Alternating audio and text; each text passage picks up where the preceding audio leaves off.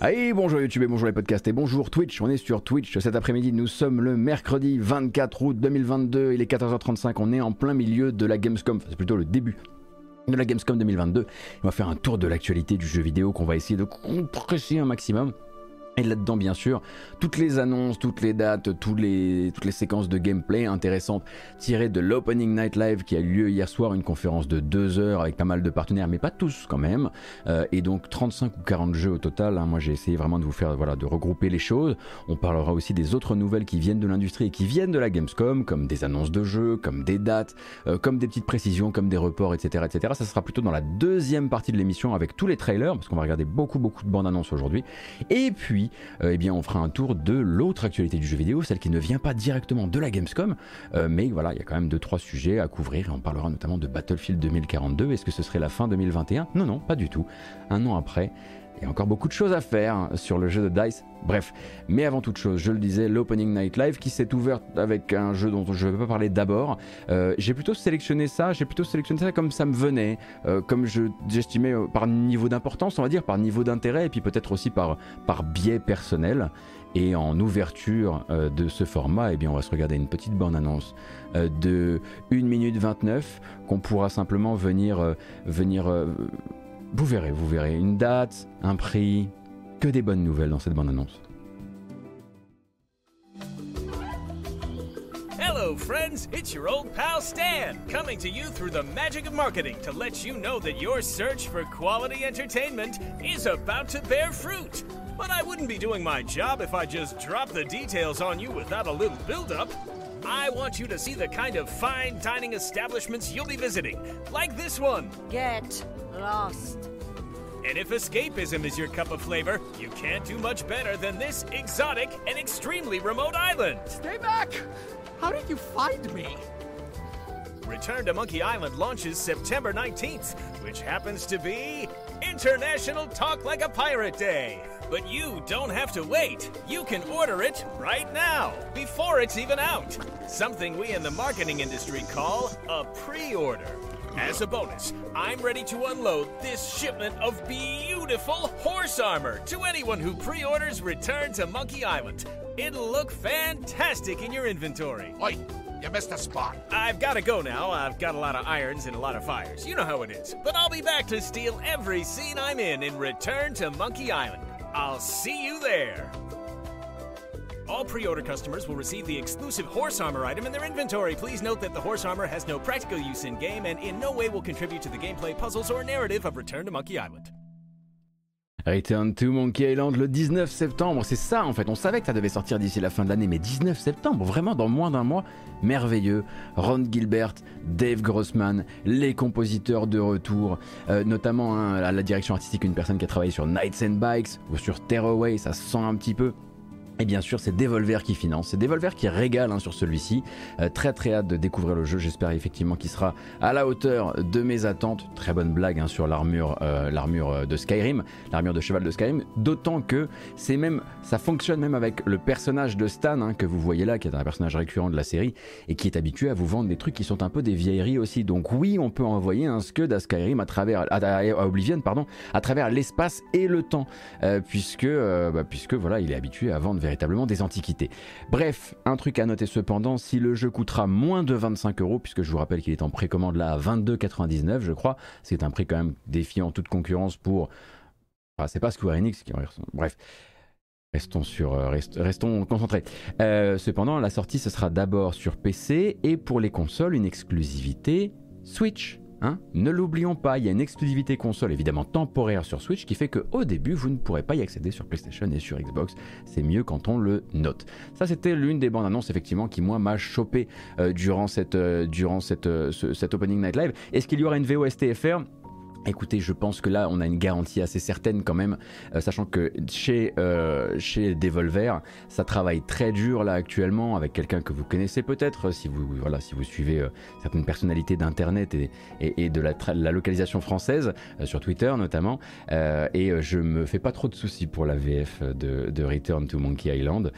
et puis de manière générale, Devolver nous a toujours proposé des VF hein, sur les jeux récents en tout cas.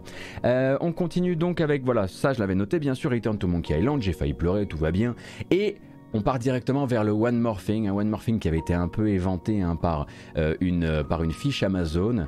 Oui, effectivement, ce très beau roman marketing de ce jeu annoncé il y a 9 ans, mais en projet et en développement depuis 10 ans, qui revient Dead Island 2. C'est réel, hein, la date est confirmée, ce sera bel et bien le 3 février 2023 et un retour après 10 ans à aller de studio en studio avec toujours l'éditeur derrière qui y croit, qui croit vraiment que tout ça va fonctionner, eh bien ça suffit pour en faire un one morphing d'une conférence de Jeff Kelly. Est-ce que vous avez suffisamment plus joué à des mondes ouverts de zombies pour avoir à nouveau envie de jouer à des mondes ouverts de zombies? C'est là toute la question que vous pose Dead Island 2, sorti printemps de l'année prochaine, enfin début de l'année prochaine.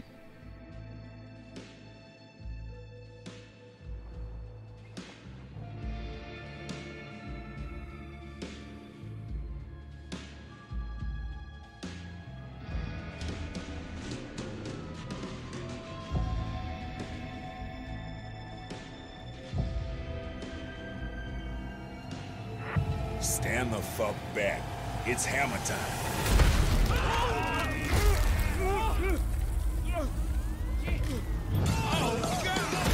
This way for the happy ending. Jimmy?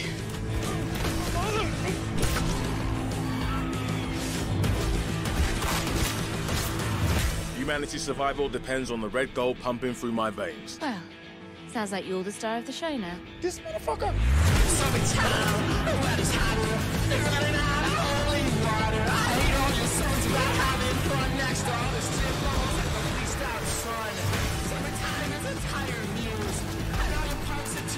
Oh, shit. Boom! Gods and whiskey. I will not have this devil in my house!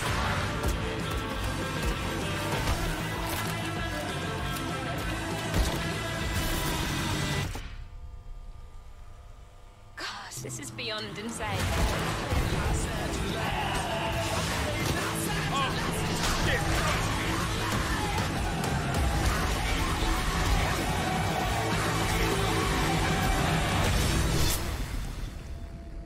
Dead Island 2, désormais réel au 3 février de l'an prochain. Hein. C'est Dan Buster hein, qui s'occupe désormais du développement. C'était passé par Jaeger, c'était passé par euh, Sumo Digital également, si je dis pas de bêtises. Et puis c'est Dan Buster finalement qui avait fait Homefront The Revolution euh, qui s'occupe de celui-ci.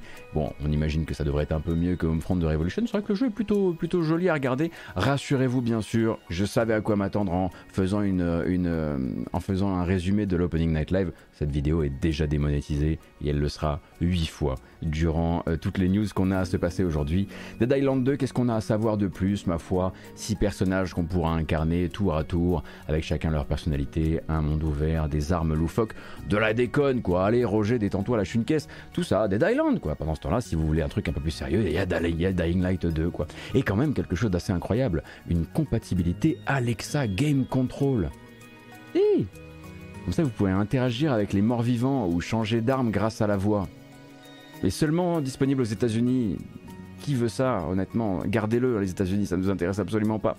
Autre bande-annonce, celle-ci aussi un petit peu euh, éventée, en tout cas la date également avait été éventée par Amazon, c'est le retour de New Tales from the Borderlands. Donc Tales from the Borderlands était une, était une série épisodique co-créée par Gearbox d'un côté et Telltale de l'autre New Tales from the Borderlands sera 5 chapitres, ce seront 5 chapitres qui seront livrés en une seule fois, achetés en une seule fois, et qui sont principalement créés par Gearbox, avec quand même le concours d'auteurs, de scénaristes et de réalisateurs issus de l'âge d'or de Telltale, qui fut aussi euh, son âge, euh, l'âge du crash hein, finalement pour, euh, pour le studio.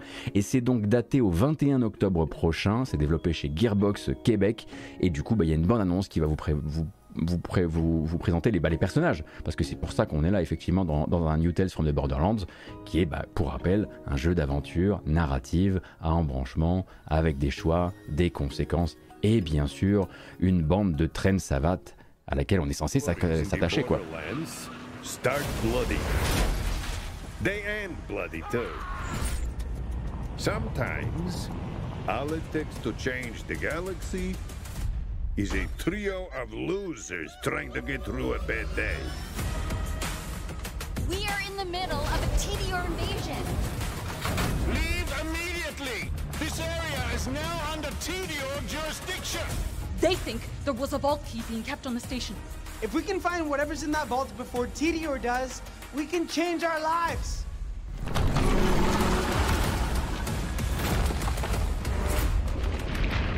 We're bad at this, like really bad. Tidio has many guns, talking guns, guns with legs. I'm gonna blast you so freaking bad! Yeah! Shut up, Richard! Alors la question qui est posée sur le chat c'est est-ce que c'était bien Tales from the Borderlands? Écoutez, moi je n'entends souvent parler comme étant l'une des meilleures séries épisodiques qui ait, pu proposer Telltale à partir du moment où les choses se sont accélérées, c'est-à-dire après la première saison euh, de The Walking Dead. Donc, moi qui ne les ai pas terminés, je m'en remets un petit peu à, à, à l'avis populaire. Ça avait l'air d'être vraiment, vraiment recommandable. Et puis, bah, surtout, c'était pas juste des auteurs de Gearbox, donc ça devait changer un tant soit peu au niveau des rythmiques humoristiques, au niveau du ton, au niveau du côté gueulard peut-être aussi, je l'imagine, euh, par rapport à l'univers de Borderlands tel que vous le connaissez. Mais rassurez-vous, hein, vous aurez encore plein d'autres jeux Borderlands à, sortir chez Gearbox. Euh, la licence existe toujours, Touquet est toujours très très chaud pour continuer là-dessus, euh, et de manière générale, enfin je crois que c'est encore Touquet qui a la, licence. Hein. De manière générale, si vous voulez du Borderlands classique, il en restera encore pas mal. 21 octobre donc, c'est dans deux mois euh, pour New Tales from the Borderlands et on continue avec un trailer qui a bien réussi son coup. On savait que le jeu était en développement, il suffisait de voir le logo Funcom apparaître à l'écran pour savoir vers où on se dirigeait. Mais quand même, ils ont réussi un petit peu à faire, à faire, leur, euh, à faire leur sauce avec Dune Awakening, qui pour rappel, et j'en suis désolé pour les gens que ça va décevoir, est un MMO de survie tout comme l'était Conan Exiles. I must not fear.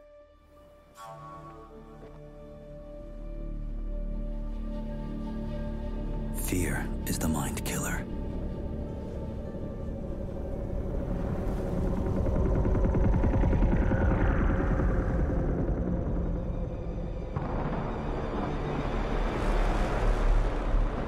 Fear is the little death that brings total obliteration.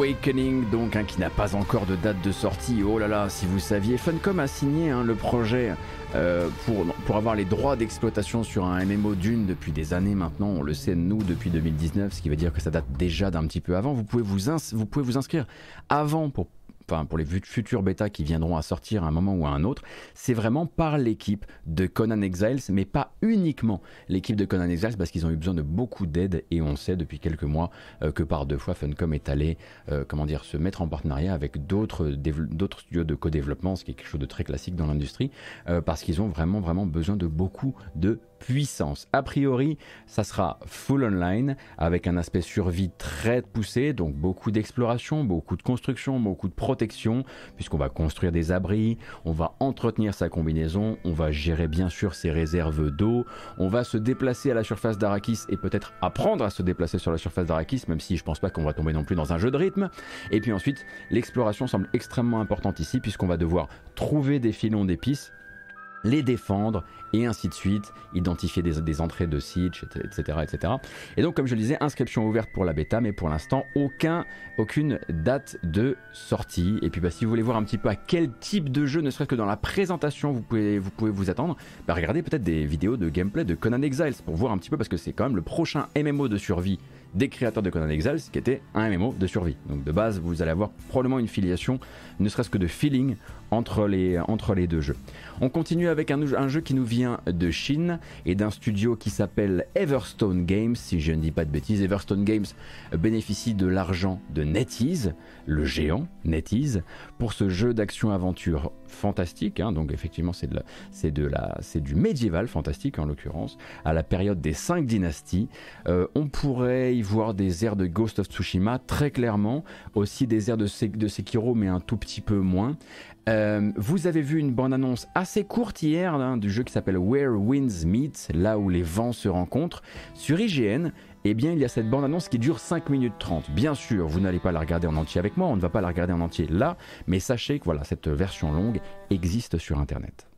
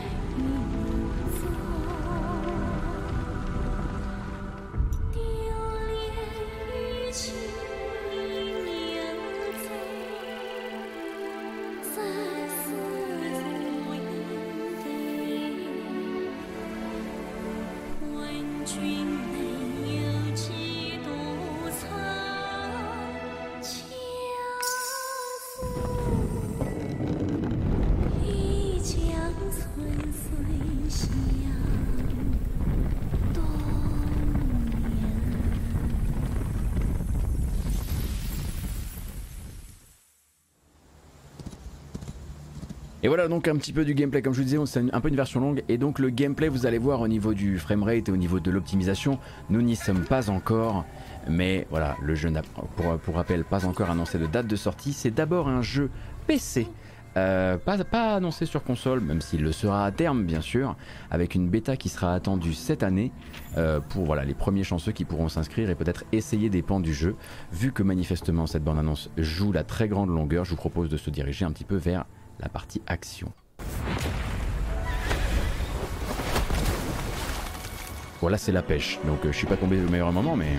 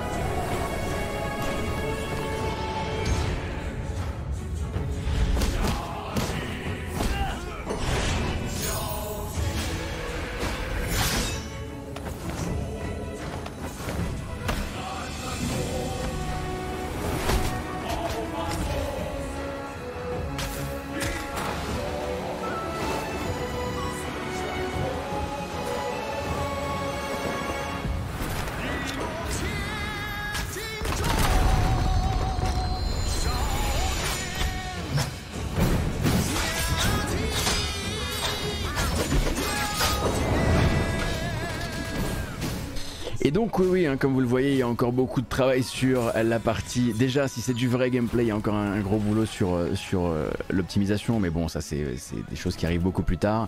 Je rappelle que le jeu s'appelle Where, Where Winds Meet, je vous la fais à la française, là où les vents se rencontrent, et donc annoncé par un développeur chinois sans date de sortie pour le moment. C'est l'un des nombreux jeux qui vont effectivement, par leur esthétique, par leur choix notamment de vous montrer des aventures médiévales chinoises plutôt de type wuxia, etc. Et eh bien, bah, probablement attirer quand même l'œil d'un public euh, voilà, qui est intéressé par ces histoires. Et on verra bah, voilà, lequel sera en premier parce qu'il y en a beaucoup qui ont été tous annoncés un petit peu dans un mouchoir de poche. Et forcément, il y a un petit peu en ce moment cet, aspect, ok, ils annoncent des jeux, mais est-ce qu'ils les sortent? Oui, certains sont déjà sortis hein, en l'occurrence. Hein. Euh, c'était pas, non, pas, enfin, il y, a, y, en a des très chouettes et puis des, des, moins bien. Euh, mais voilà, celui-ci s'est présenté hier soir. Et puis c'était un peu le moment où NetEase venait, voilà, prenait un petit peu ses quartiers chez Jeff Kelly aussi, quoi. Hein. et donc, on me dit, je lis sur le chat. Rappelons que pour Gotos, Ghost of Tsushima, c'est 6 Oui, oui, oui. Bah, ça n'a pas changé. Hein. On continue?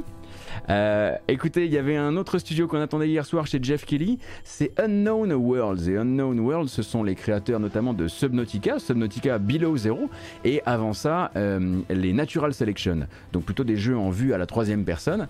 Écoutez, Unknown Worlds a un peu surpris son monde et peut-être que tout le monde n'a pas aimé ce qui s'est passé hier soir. Donc la caméra euh, première personne a été dévissée, elle est allée se fixer au plafond pour filmer des figurines, des figurines à peindre, qui se battent aussi bien sûr, hein, puisque c'est d'abord un jeu de tactique au tour par tour, mais qu'on va aussi pouvoir peindre avec un outil de peinture numérique.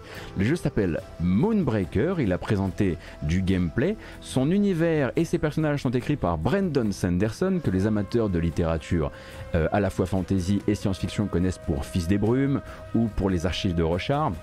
En revanche, le jeu se fait très mal recevoir sur YouTube depuis hier, parce que je pense que les gens attendaient soit du retour à la Natural Selection, soit du retour à quelque chose euh, de type euh, Subnautica. Là, clairement, il y a du changement, on est sur quelque chose de très différent. Welcome to the party.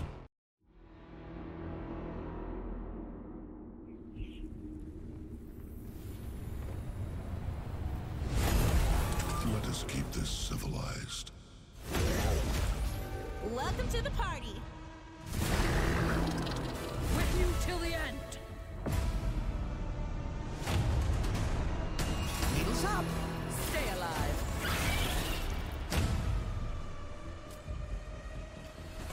This'll be over real quick.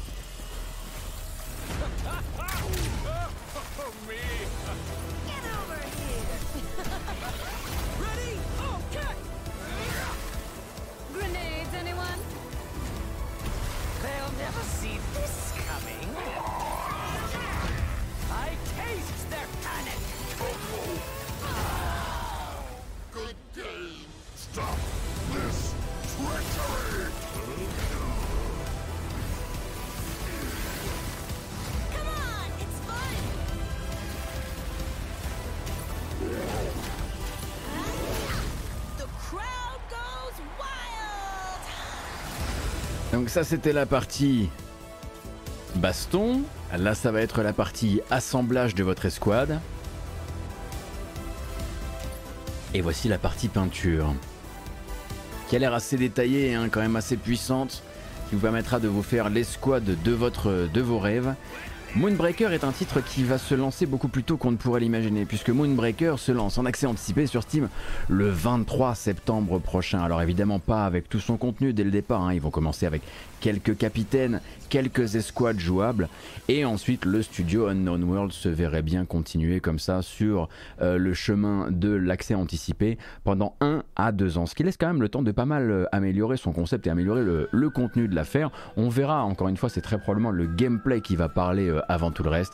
Je pense qu'il y a vraiment beaucoup trop de gens qui soit s'attendaient à ce qu'ils réinventent encore quelque chose ou en tout cas qu'ils viennent s'imposer comme les rois d'un genre, comme ce fut le cas pour moi, je, pense avec, euh, avec Subnautica ou qui viennent complètement casser la boîte, qu'ils ne se mouillent pas, on va dire, à aller faire une DA extrêmement colorée que tout le monde fait en ce moment, qu'ils ne deviennent pas, on va dire, le- les faiseurs d'un jeu qui ressemble à beaucoup d'autres jeux. Et c'est vrai que si on le regarde d'assez loin, Moonbreaker a quand même un petit peu ces, attributs-là. On sent que voilà, il va y avoir beaucoup, ça va être très gueulard. Il y a un côté très Gardien des Galaxies, Gardien de la Galaxie, voire, euh, voir les, derniers films Thor, avec euh, voilà vraiment beaucoup de benter, beaucoup de personnages qui crient tout le temps, beaucoup de voilà les effets néons, euh, la musique, tout ça.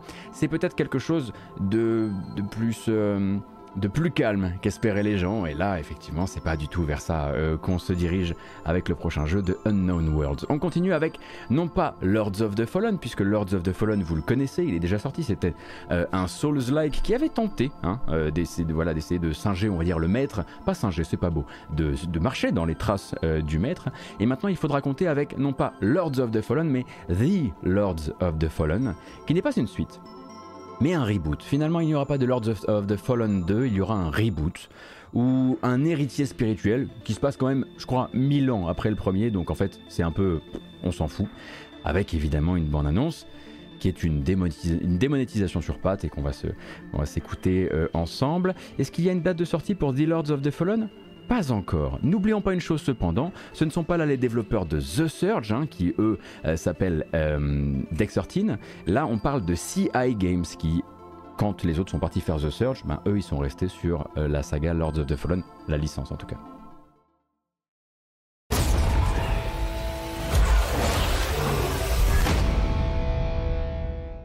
After an age of the cruelest tyranny, man finally defeated its overlord.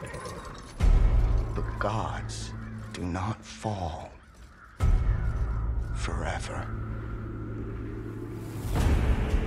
The champions of war united and began the eternal watch over their tyrant's colossal remains. For some forces, even death cannot end.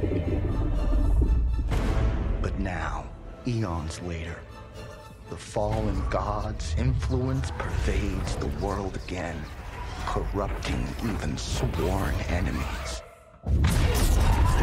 Join his accursed lords of the fallen and damn humanity to a new age of devastation.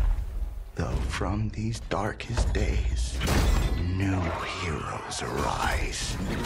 To defy the gods, one must embrace the darkness. And so lies our only hope.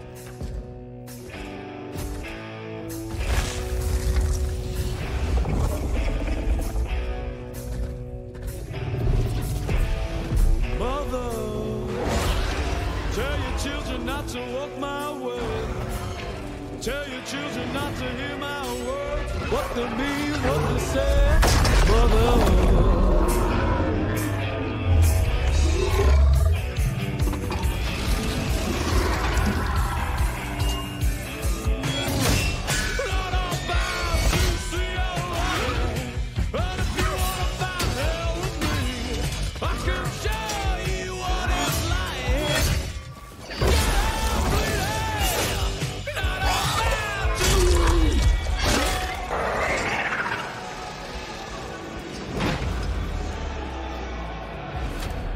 Est toujours là hein, pour euh, manquer de perdre sa chaîne Twitch euh, grâce à Mother de Danzig. Euh, écoutez, The Lords of the Lords of the Fallen, c'est comme je le disais l'héritier spirituel de Lords of the Fallen par CI Games. CI Games qui a d'ailleurs créé un studio rien que pour suivre cette licence-là, hein, CI Games qui est basé en Pologne.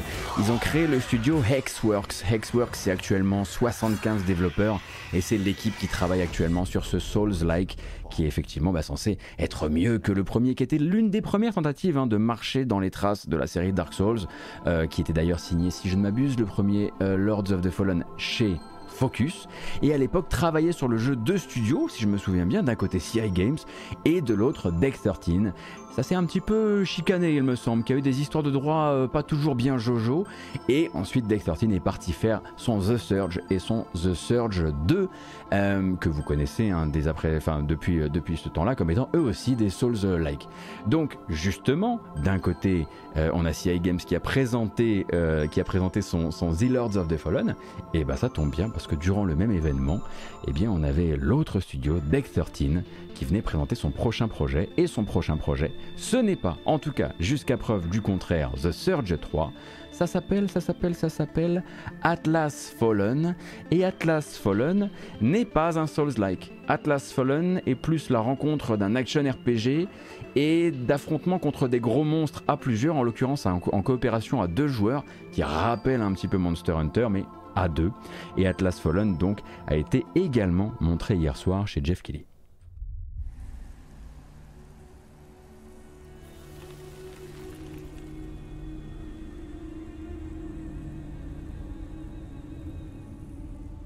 The sand has memories. Memories of our past, when gods walked this world, and our heroes stood amongst them. But the gods' vanity grew, and in their struggle, we were cast away.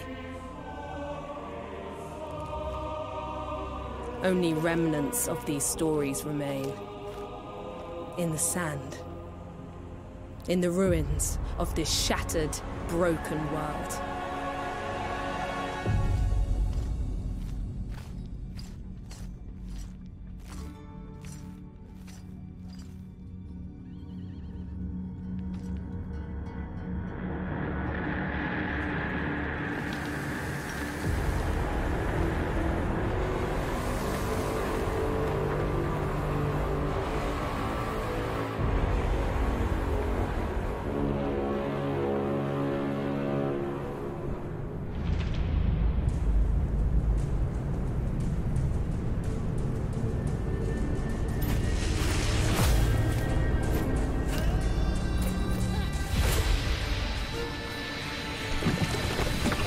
Vous allez voir du gameplay, un tout petit peu de gameplay à la fin de cette présentation.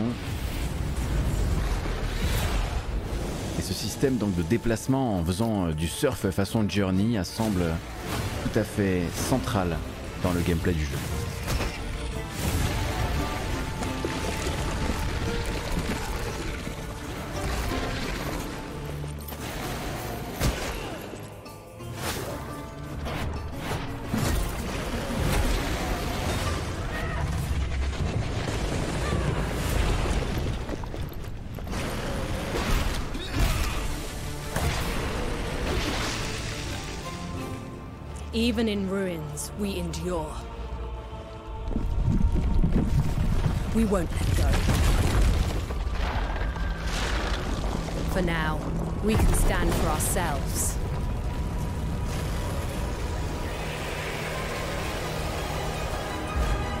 Face gods.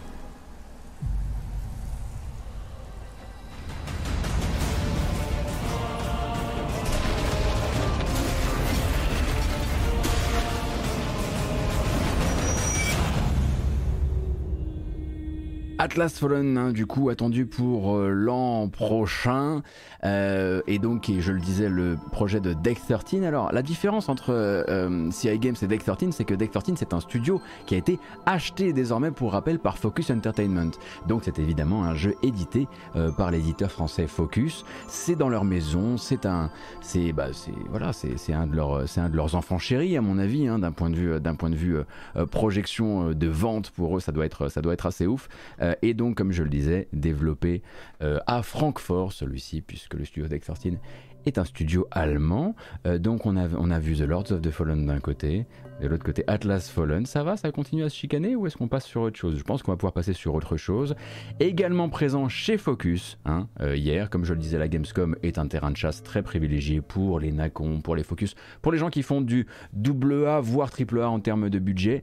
Euh, et là-dedans, eh bien, il y avait Blacktail. Blacktail qui avait déjà été montré au Summer Game Fest et donc Blacktail euh, qui euh, vous propose donc un jeu d'action, aventure, exploration en vue à la première personne dans lequel vous allez jouer une certaine Yaga vouée à devenir Baba Yaga. Et c'est vous qui écrirez l'histoire de cette euh, sorcière qui est on va dire qui est chassée de son village à cause de sa sorcellerie et qui s'en va dans la forêt comme ça. Et on décidera si elle doit devenir plutôt une guérisseuse ou plutôt une chasseuse avec manifestement quelque chose de très euh, chargé d'un point de vue euh, d'un point de vue narratif. Et donc une nouvelle bande-annonce pour ce jeu qui est développé par un studio polonais qui s'appelle Parasite. Et comme je le disais édité chez Focus attendu pour cet hiver. Cet hiver c'est probablement plutôt euh, la première moitié de l'an prochain. Le début de l'an prochain Once upon a time, there were two twin sisters, Zora and Yaga. You got it all wrong. What? Once upon a time, there was a freak with no face. Stop it! You can't hide from Baba, princess. I'm.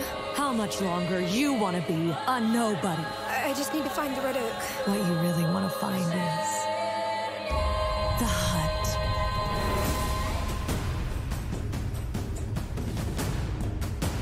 What the hell is wrong with this forest?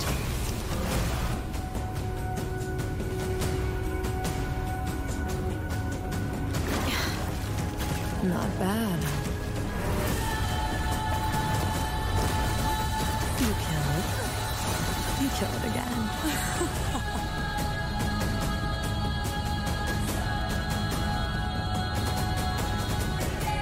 If anything bad happens, always head straight to the Red Oak.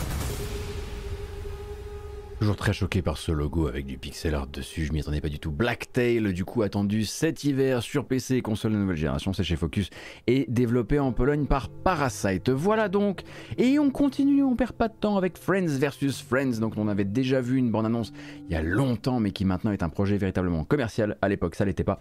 C'est développé en Espagne, c'est chez Brainwash Gang. C'est du 1 versus 1 ou du 2 versus 2 qui va combiner du FPS d'un côté et de la construction de deck de cartes euh, de l'autre, et donc avec du multi-local et du multi en ligne, garantissant microtransactions par les développeurs dès le départ. C'est euh, suffisant, suffisamment rare pardon, pour être signalé. C'est un petit jeu, hein, c'est un jeu indépendant entre deux gros jeux. Rassurez-vous, on n'a pas fini avec les AAA. Et donc jouable à la Gamescom celui-ci. Donc peut-être que nos amis journalistes, notamment de chez Gamecult, nous raconteront euh, comment est le jeu et pas de date de sortie pour le moment.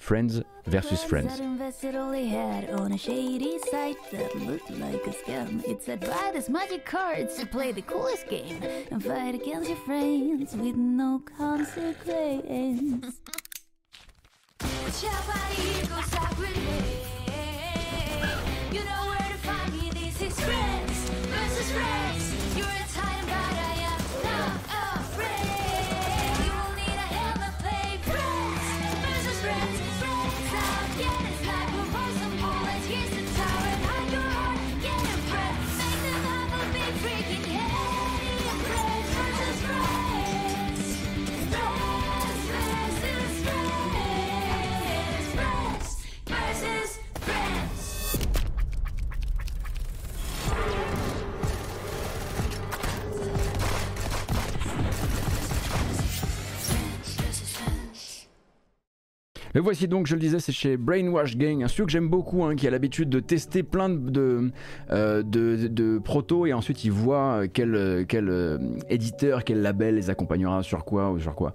Oh là là, si vous, alors si vous avez vraiment pris le temps de taper c'est moche pour ce jeu-là, oui, mais c'est peut-être pas tout simplement pour vous, tout simplement. On va continuer avec un jeu édité, édité euh, chez Quantic Dream et non pas développé chez Quantic Dream. On parle là de Under the Waves, donc par un studio français qui s'appelle Parallel Studio, un studio qui a été monté notamment par un, directeur artistique qui s'appelle Ronan Coiffec. Ronan Coiffec est un ancien de Awesome Studio, Awesome qui avait fait un jeu qui s'appelle White Knight. Peut-être que vous avez connu White Knight, jeu d'épouvante, dont la motion capture avait été faite dans les studios de Quantic Dream. Du coup, euh, Parallel Studio et Quantic Dream se sont foutus à la colle sur le prochain projet de Parallel qui s'appelle Under the Waves, qui est évidemment une aventure plutôt narrative dans les fonds marins où un plongeur professionnel va explorer son passé en même temps qu'il explore les fonds marins. Métaphore, tout ça, tout ça.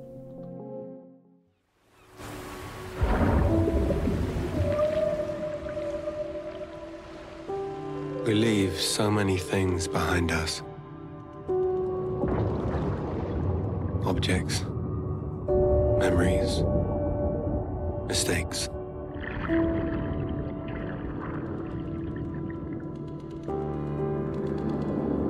They sink in time, touch the bottom, and go to sleep. Silence is full of ghosts.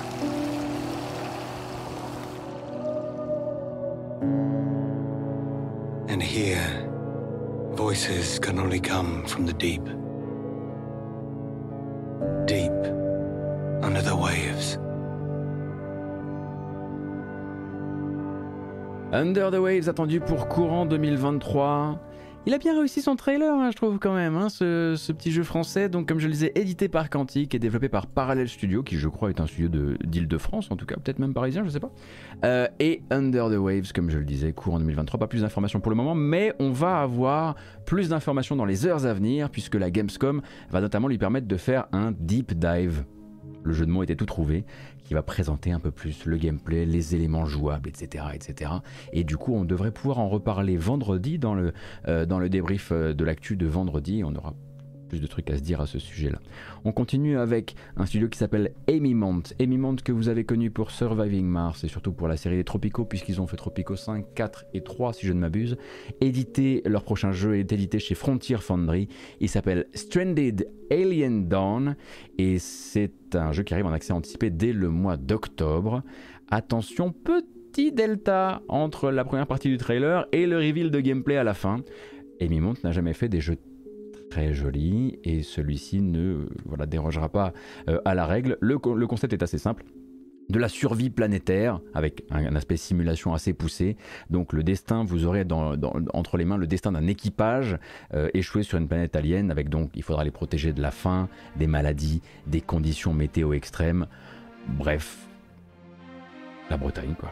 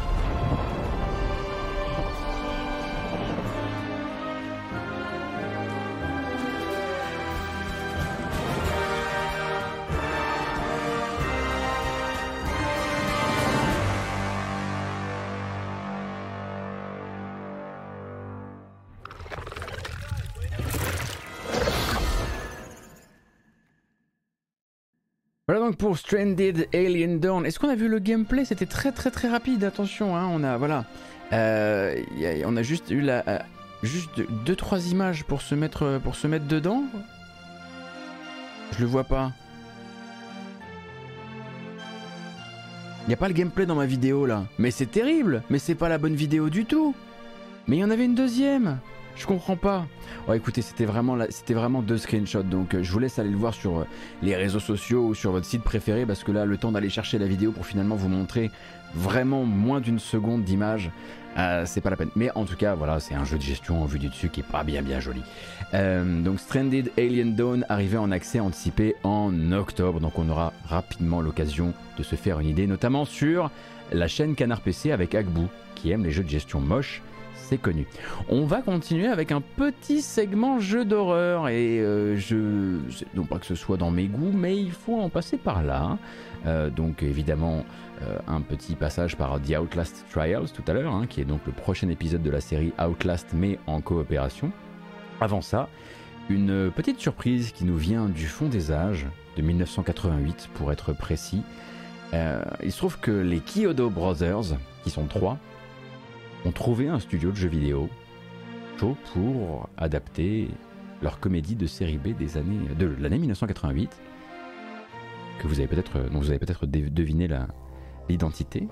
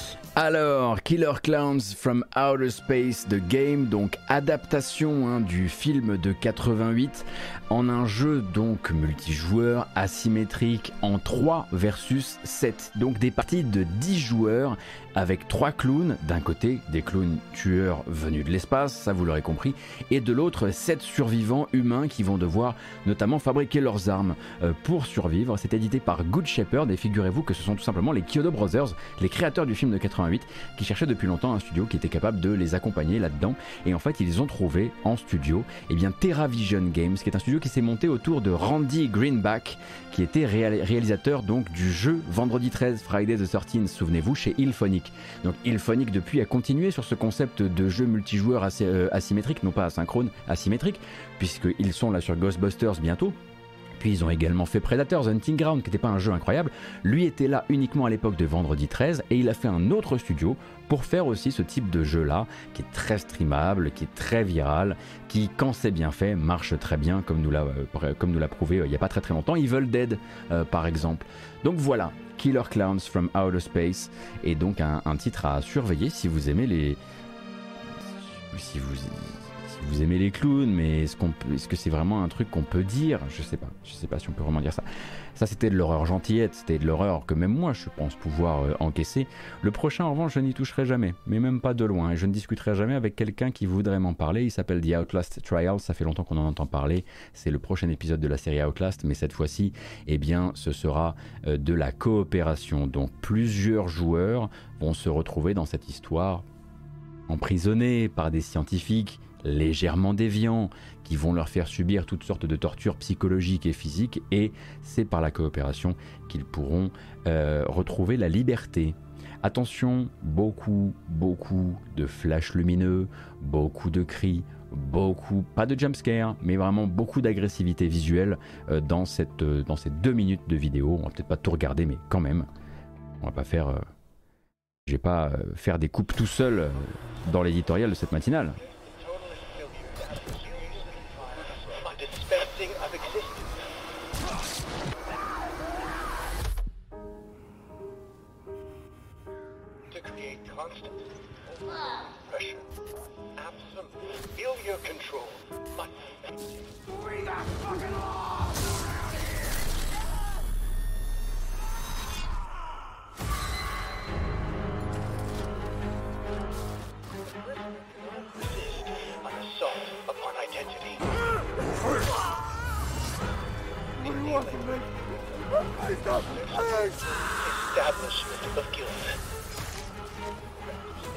Look at that pretty face.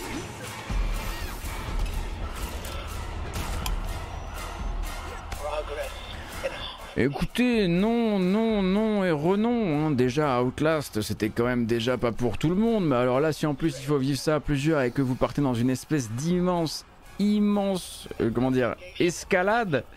Moi-même, le trailer, j'ai du mal à le regarder, honnêtement. Outlast Trials, hein, du coup, est le dernier épisode de la série Outlast, mais c'est également le premier à être jouable en coopération et en multijoueur, si je ne m'abuse. Et il y aura une bêta privée du 28 octobre au 1er novembre prochain pour tester justement les fonctionnalités en ligne de cette affaire. Donc celui-ci est bel et bien un jeu de 4 joueurs contre l'histoire du jeu.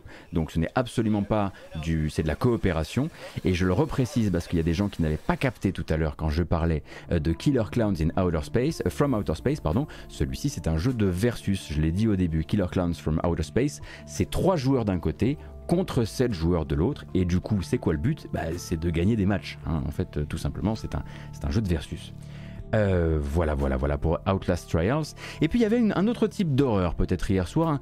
une horreur un peu différente, un peu, un peu plus inattendue. Euh, attendez une seconde, j'ai un petit bug dans mon setup, je reviens tout de suite.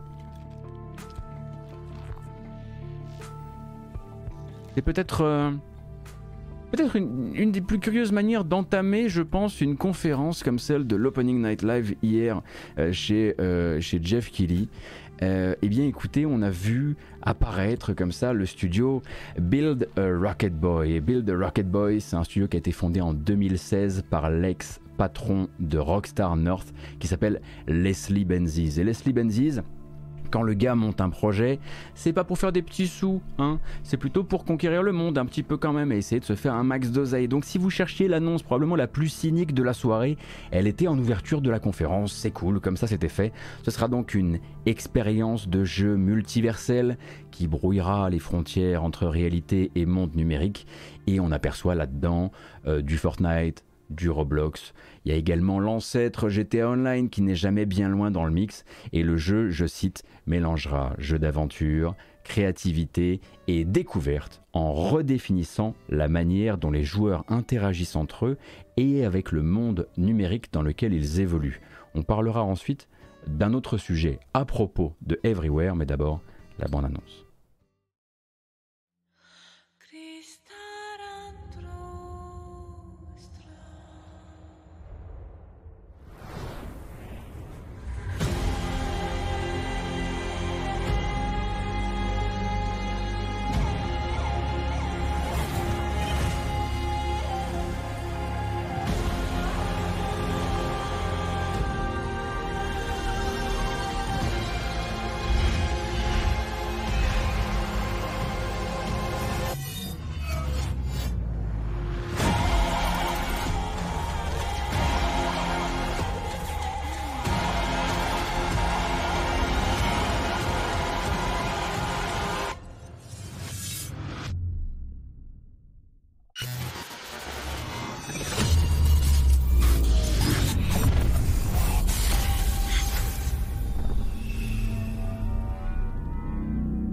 Donc il faut voir ça effectivement, comme le dit très bien le chat, comme un bac à sable virtuel, comme un Fortnite, comme un endroit qui intéressera les marques et les annonceurs. Ben, bien sûr que c'est ce que va essayer de faire Leslie Benzies, ou en tout cas un endroit qui va faire rester les gens un endroit qu'on va pouvoir monétiser de différentes manières.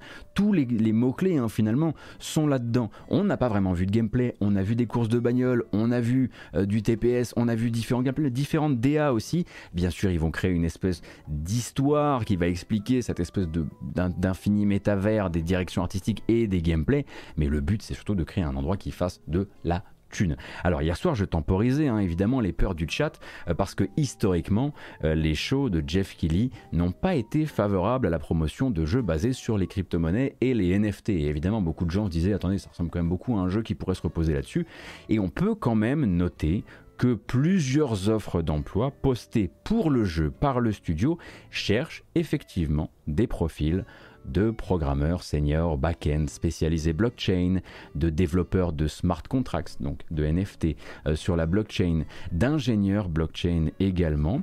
Alors est-ce que Jeff Kelly peut-être n'était pas favorable aux crypto games et au web 3.0 en 2021 quand les studios peu connus et venus d'endroits qu'il ne connaissait pas lui demandaient un coup de main, mais peut-être qu'il serait un peu moins regardant quand il s'agit de l'ex-patron de quand même Rockstar quoi, qui euh, et que c'est bien emballé, que c'est bien fait à une époque où justement le business des NFT de manière générale joue sa plus grande fuite en avant à ce jour et a besoin de hype puisque c'est la hype qui nourrit le moteur. Eh bien, peut-être que Jeff Keighley, sans forcément nous le dire, a ouvert sa conférence d'hier avec un crypto game ou peut-être qu'il y aura une utilisation complètement transparente de la blockchain dans le jeu dont on ne verrait jamais la couleur. Je ne sais pas, je ne suis pas spécialiste. Cependant, c'est mieux avec les annonces, euh, les offres d'emploi qui ont été récemment euh, postées. Voilà, donc quoi qu'il arrive, même si ça, ne- finit pas comme étant un jeu euh, inscrit, on va dire, sur la blockchain, ce sera quand même un endroit dont le but est de faire un appôt à marque et à budget promotionnel. Pour l'instant, ce n'est rien, ce n'est même pas des gameplays qu'on a réussi vraiment véritablement à comprendre, mais un jour, Everywhere, on en entendra parler, à mon avis, de manière beaucoup plus concrète et on saura où se placer.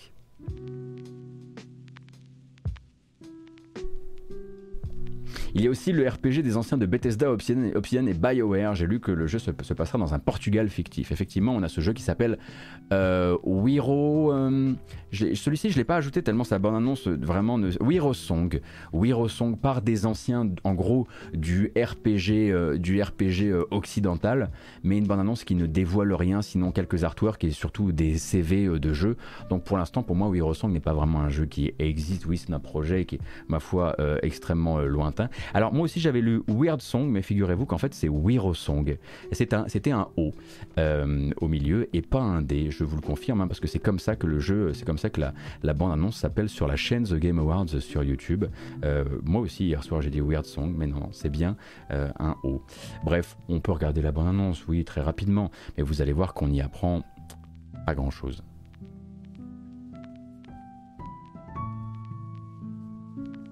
Et ensuite, bien sûr, parce que vous avez bien remarqué que tout, on n'a pas tout mis là. Il reste encore tous les jeux qu'on connaissait déjà, mais qui étaient, qui étaient présents hier soir aussi. Et là, on va essayer d'aller un peu plus vite euh, pour que vous ayez simplement le plus important, les infos.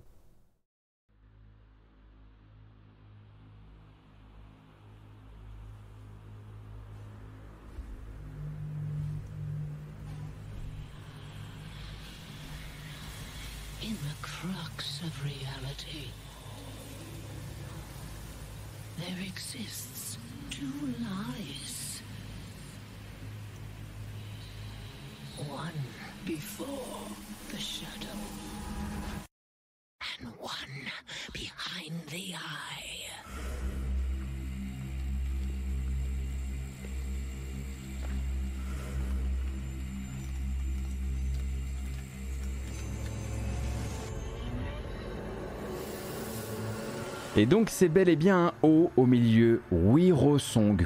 Pas clair, pas clair cette affaire. Mais donc voilà, hein, comme vous voyez, il n'y a vraiment pas de quoi, il n'y a pas grand chose à se mettre euh, sous la dent pour le moment. Donc euh, à la base, j'avais presque prévu euh, de le zapper. On continue désormais avec, comme je le disais, tous les usual suspects, ceux qui étaient déjà prévus, ils devaient apparaître, et puis ceux qui, voilà, ont fait une apparition, mais en fait on les connaissait déjà. Et on va commencer évidemment, évidemment par Lies of P. Lies of P qui est probablement au plus haut de ce qui se fait en hype dans cette, durant cette Gamescom. Ça vient de Corée du Sud, de chez NeoWiz. Ça sortira en jour 1 dans le Game Pass. C'est un Bloodborne-like qui défigure littéralement le conte de Pinocchio. C'est un- un conte de Pinocchio très très très très très très remanié. Attendu pour l'an prochain sur console et sur PC, console de salon hein, évidemment, euh, pas Switch, avec une nouvelle bande-annonce de gameplay qui est un peu longue, donc on va pas la regarder en entier, mais si vous ne connaissez pas le jeu, comme ça vous, voilà, vous pourrez vous placer sur Lies of P.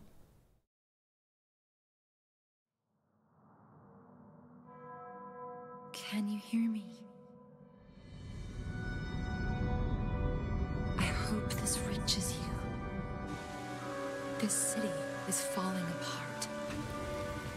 Chaos, madness, death. And there might be no going back. But you can change that. It depends on the choice you make. Truth or lie.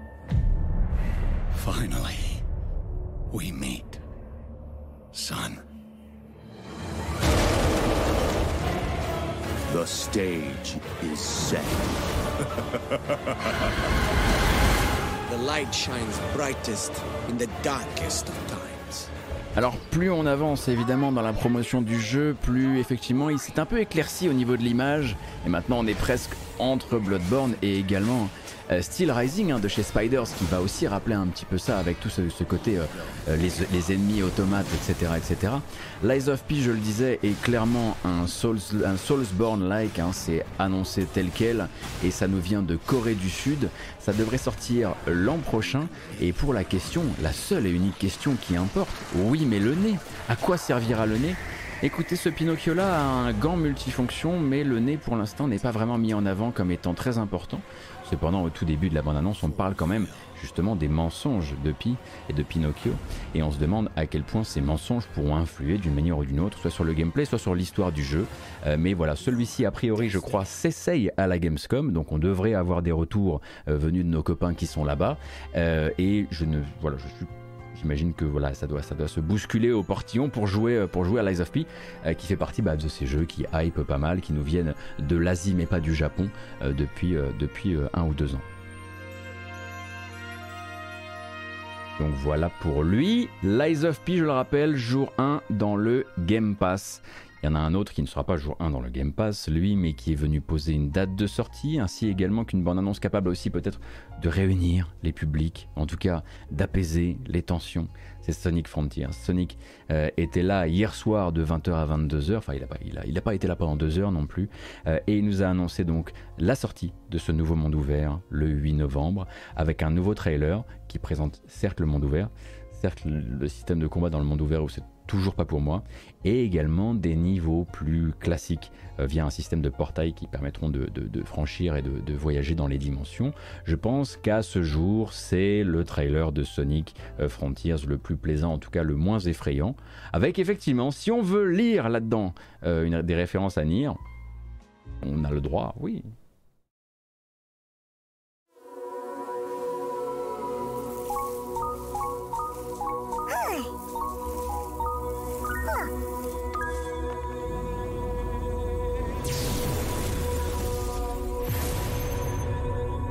Submit. Your reckless actions endanger the world.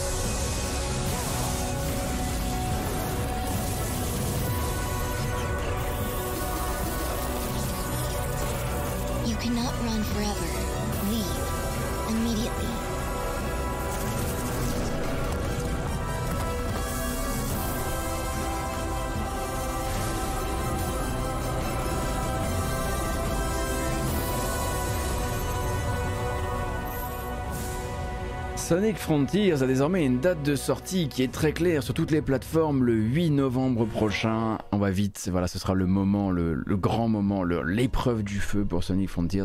Toujours un petit peu de mal à, à- y croire et rester assis dans mon siège euh, dans le Sonic Cycle, mais on aura bientôt la réponse à propos euh, des qualités du jeu. Un autre titre euh, qui, lui, s'était déjà annoncé mais ne s'était pas encore montré à ce point-là, c'est The Expense. Car oui, The Expense, la série certes, mais également les bouquins, eh bien, ont désormais une adaptation par qui Par Telltale. Mais j'avais... Attendez, j'avais pas dit qu'avant, Tell- j'ai pas juste dit avant que Telltale l'avait fermé. En fait, Telltale est revenu et désormais Telltale, plutôt que de commettre l'erreur de faire beaucoup de projets seuls, ils vont lancer beaucoup de projets, mais avec d'autres développeurs. Et c'est donc Telltale d'un côté et Deck9 de l'autre. Deck9, donc les créateurs des récents Life is Strange, qui sont ensemble sur ce projet The Expanse, euh, qui là nous annonce eh bien qu'il sortira, a priori d'un tenant hein, et pas en épisodique, euh, l'été prochain, l'été 2023. On a le temps de voir venir. Drummer, his suit is punctured and losing pressure. You need to release the vault attachment now or he could die. Hold still. We'll see what we can do. Captain Drummer, what are your orders? The Expanse is obviously one of those universes that has a ton of opportunities to tell great stories. One of the things I'm super excited about is the zero G stuff that we've been doing. A big part of when we're making the game, not only are we thinking about the Ouais, characters. C'est vrai que j'ai oublié que cette vidéo elle est plutôt voilà, tournée sur voilà, un témoignage de développeurs qui racontent un petit peu ce qu'ils veulent faire, etc. Notamment dans ce passage, euh, ils expliquent bah, que ce sera pas uniquement narratif à choix, mais aussi avec des phases, on va dire, plus gameplay, dis- on, on- on va dire ça comme ça. Et donc, bien sûr, c'est entièrement centré sur le personnage de Drummer. Euh, ça fait partie des nombreux hein, projets issus, on va dire, de la chute de Telltale. C'est également comme ça qu'on a un Star Trek hein, dans les cartons par un autre studio monté par des anciens de Telltale, comme ce nouveau Telltale qui a été monté par des anciens de Telltale. C'est compliqué, oui, je sais. Euh, et donc, euh, bah voilà, celui-ci est venu, on le sait, on sait qu'ils sont partenaires de Jeff Keighley. Il me semble que la première annonce euh, du, du jeu avait été faite euh, là-bas, justement, euh, dans une conférence de, Jeff Keighley, peut-être un Summer Game Fest ou un, Game Awards, je sais plus.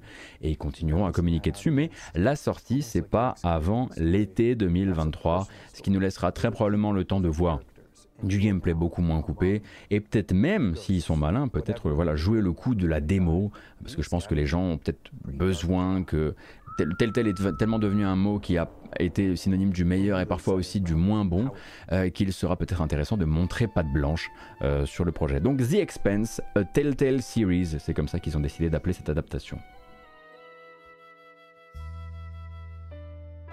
Et donc, qu'est-ce qu'on a d'autre? Écoutez, on va gagner du temps. Oui, The Callisto Protocol, le Dead Space par le créateur de Dead Space et son équipe évidemment, mais sans la licence Dead Space, sort toujours le 2 décembre. Ça, pas de souci. Il était là hier pour nous le rappeler. Oui, c'était encore du Dead Space pur jus, gore comme il faut. Mais je vous propose peut-être que si vous avez envie de regarder la quoi troisième ou quatrième euh, vidéo de The Callisto Protocol, vous alliez le faire de votre côté parce que moi je commence à en avoir soupé honnêtement, hein, de passer des repasser, repasser, repasser des bandes annonces euh, qu'on a, qui présentent un, jeu voilà qui arrive vraiment dans, très peu de temps là. Je vous propose plutôt qu'on se penche sur quel escroc. J'ai vraiment zappé la bande annonce, euh, de The Callisto Protocol pour qu'on regarde intégralement celle de Gotham Knights. Oui, oui. Gotham Knights arrive un jour avant la date prévue. Ce ne sera pas le 22 octobre, mais le 21 octobre. Et donc c'est un trailer entièrement tourné vers tous les méchants de Gotham Knights. Et c'est là, c'est là que revient Gueule d'Argile. Jim Gordon never gave up. That's why Gotham City is still here. It's why I'm still here. And I've known for a while now that someday, like him, I'd have to work with you.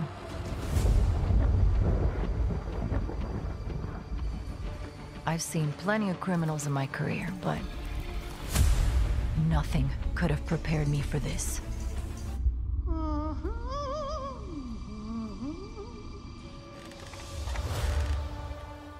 Well, well, if it isn't Brat Girl. Gotham City is at her weakest. There's blood in the water, and the sharks are circling. They're all making their move, Play nice. but we aren't going to give up. A storm has risen over Gotham. Nothing can stop it.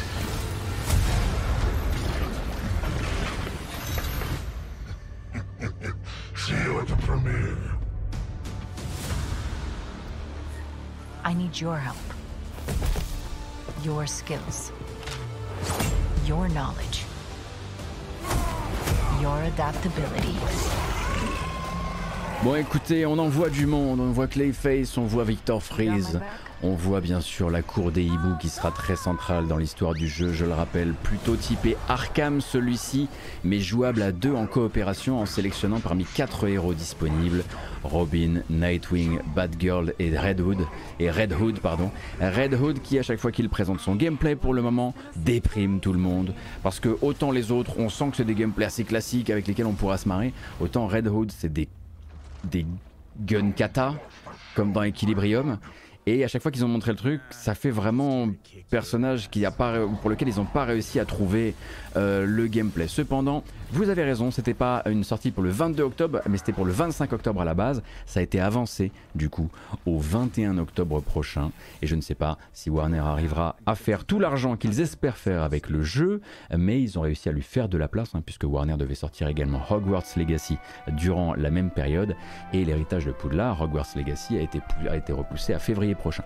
D'ailleurs euh, le jeu euh, Hogwarts Legacy présentait aussi une petite vidéo très très rapide euh, lors, de, lors de la conférence d'hier soir mais c'était pas très intéressant honnêtement c'était euh, voilà on, on va on peut gagner ce temps là pour plutôt quand même parler d'un autre truc il y a, à mon sens, dans la conférence d'hier soir, des choses qu'on aurait pu éviter. On aurait pu éviter, bien sûr, la publicité pour une concept car Austin Mini Pikachu.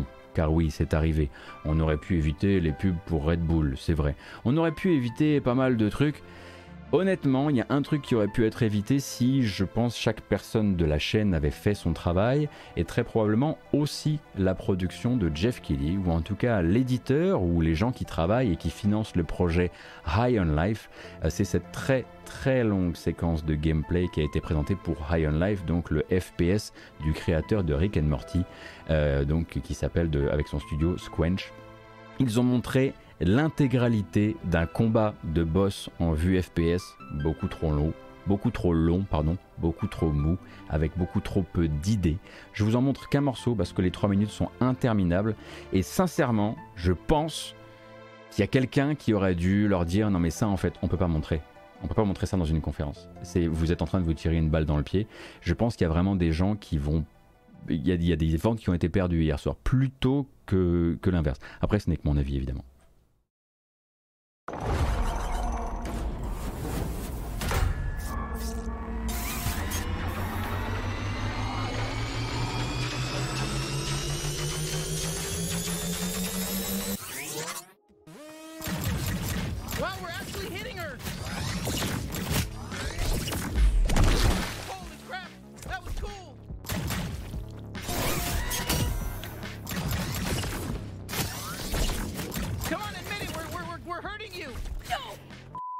Et la séquence va durer comme ça 3 minutes, hein, à descendre une barre de vie extrêmement longue avec en gros deux phases. Soit on peut tirer sur l'ennemi, soit il supprime le sol et on sort un grappin, un grappin pour s'accrocher à, des, euh, des crochets qui sont euh, au plafond. Le grappin n'est pas dynamique, les déplacements ne sont pas dynamiques, les flingues ne sont pas dynamiques et grosso modo on table énormément sur le fait que bah, le flingue n'arrête pas de parler, les armes parlent et évidemment elles ont le langage très fleuri. Mais ça dure 3 minutes et honnêtement je pense qu'ils auraient dû leur dire non non non il va falloir couper ça. Ça peut pas être ça votre première présentation de gameplay non coupée euh, pour euh, le jeu qui pour rappel sort début décembre si je ne m'abuse le 13 décembre prochain. Je rappelle le titre High on Life euh, donc par Justin Roiland et son studio Squench. Mais bon, à mon avis, il y a quelque chose qui ne devait pas arriver et il y a quelqu'un qui devrait être blâmé quelque part. hein. Sincèrement, enfin, c'est mon avis vis-à-vis de, vis-à-vis de cette présentation. Mais des foirages, c'est aussi à ça qu'on reconnaît un salon de jeux vidéo.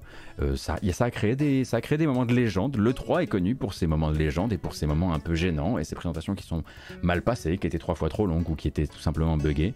Ça, je ne sais pas si on est encore dans ce genre de, de, viralité euh, désormais, euh, mais c'était le gros raté d'hier en ce qui me concerne. Et non, bien sûr qu'on n'est pas dans le lynchage, simplement, ça m'a vraiment surpris que ça arrive encore, l'apparition de ce genre de, de séquence un peu, un peu lunaire, euh, dans un truc qui devait être tellement carré, tellement préparé, tellement euh, minuté, euh, euh, et avec des études conso derrière, hein, études utilisateurs, études pour savoir exactement quoi faire et comment ne pas faire trop durer les choses. Ça vaut aussi effectivement pour la séquence de glissade de The Callisto Protocol, car au milieu de ce moment très effectivement Dead Space, qui est un jeu entièrement Dead Space, il y avait une horriblement longue séquence de gameplay sur les fesses, euh, donc de glissade à la Uncharted, un truc qu'avait malheureusement euh, repris également Jedi Fallen Order, mais ça aussi ça a été effectivement très très long. Qu'est-ce qu'on peut noter également euh, lors euh, de ce, parce qu'on a quasiment terminé hein, de, résumer tout ce qui s'est passé à l'Opening Night Live, une apparition de Sony quand même, qui pour rappel, euh, Sony ne pouvait pas vraiment être là pour montrer des jeux, puisque à l'Opening Night Live, il faut avoir un stand à la Gamescom en physique pour avoir le droit d'avoir de l'espace. Mais je crois que Sony a trouvé une petite astuce en venant présenter du gameplay. Euh, non pas du gameplay pardon, du matos, non pas du gameplay, du matos, du matos avec la DualSense Edge, une- un trailer de 30 secondes pour ce qui est en fait leur manette Elite pour PS5.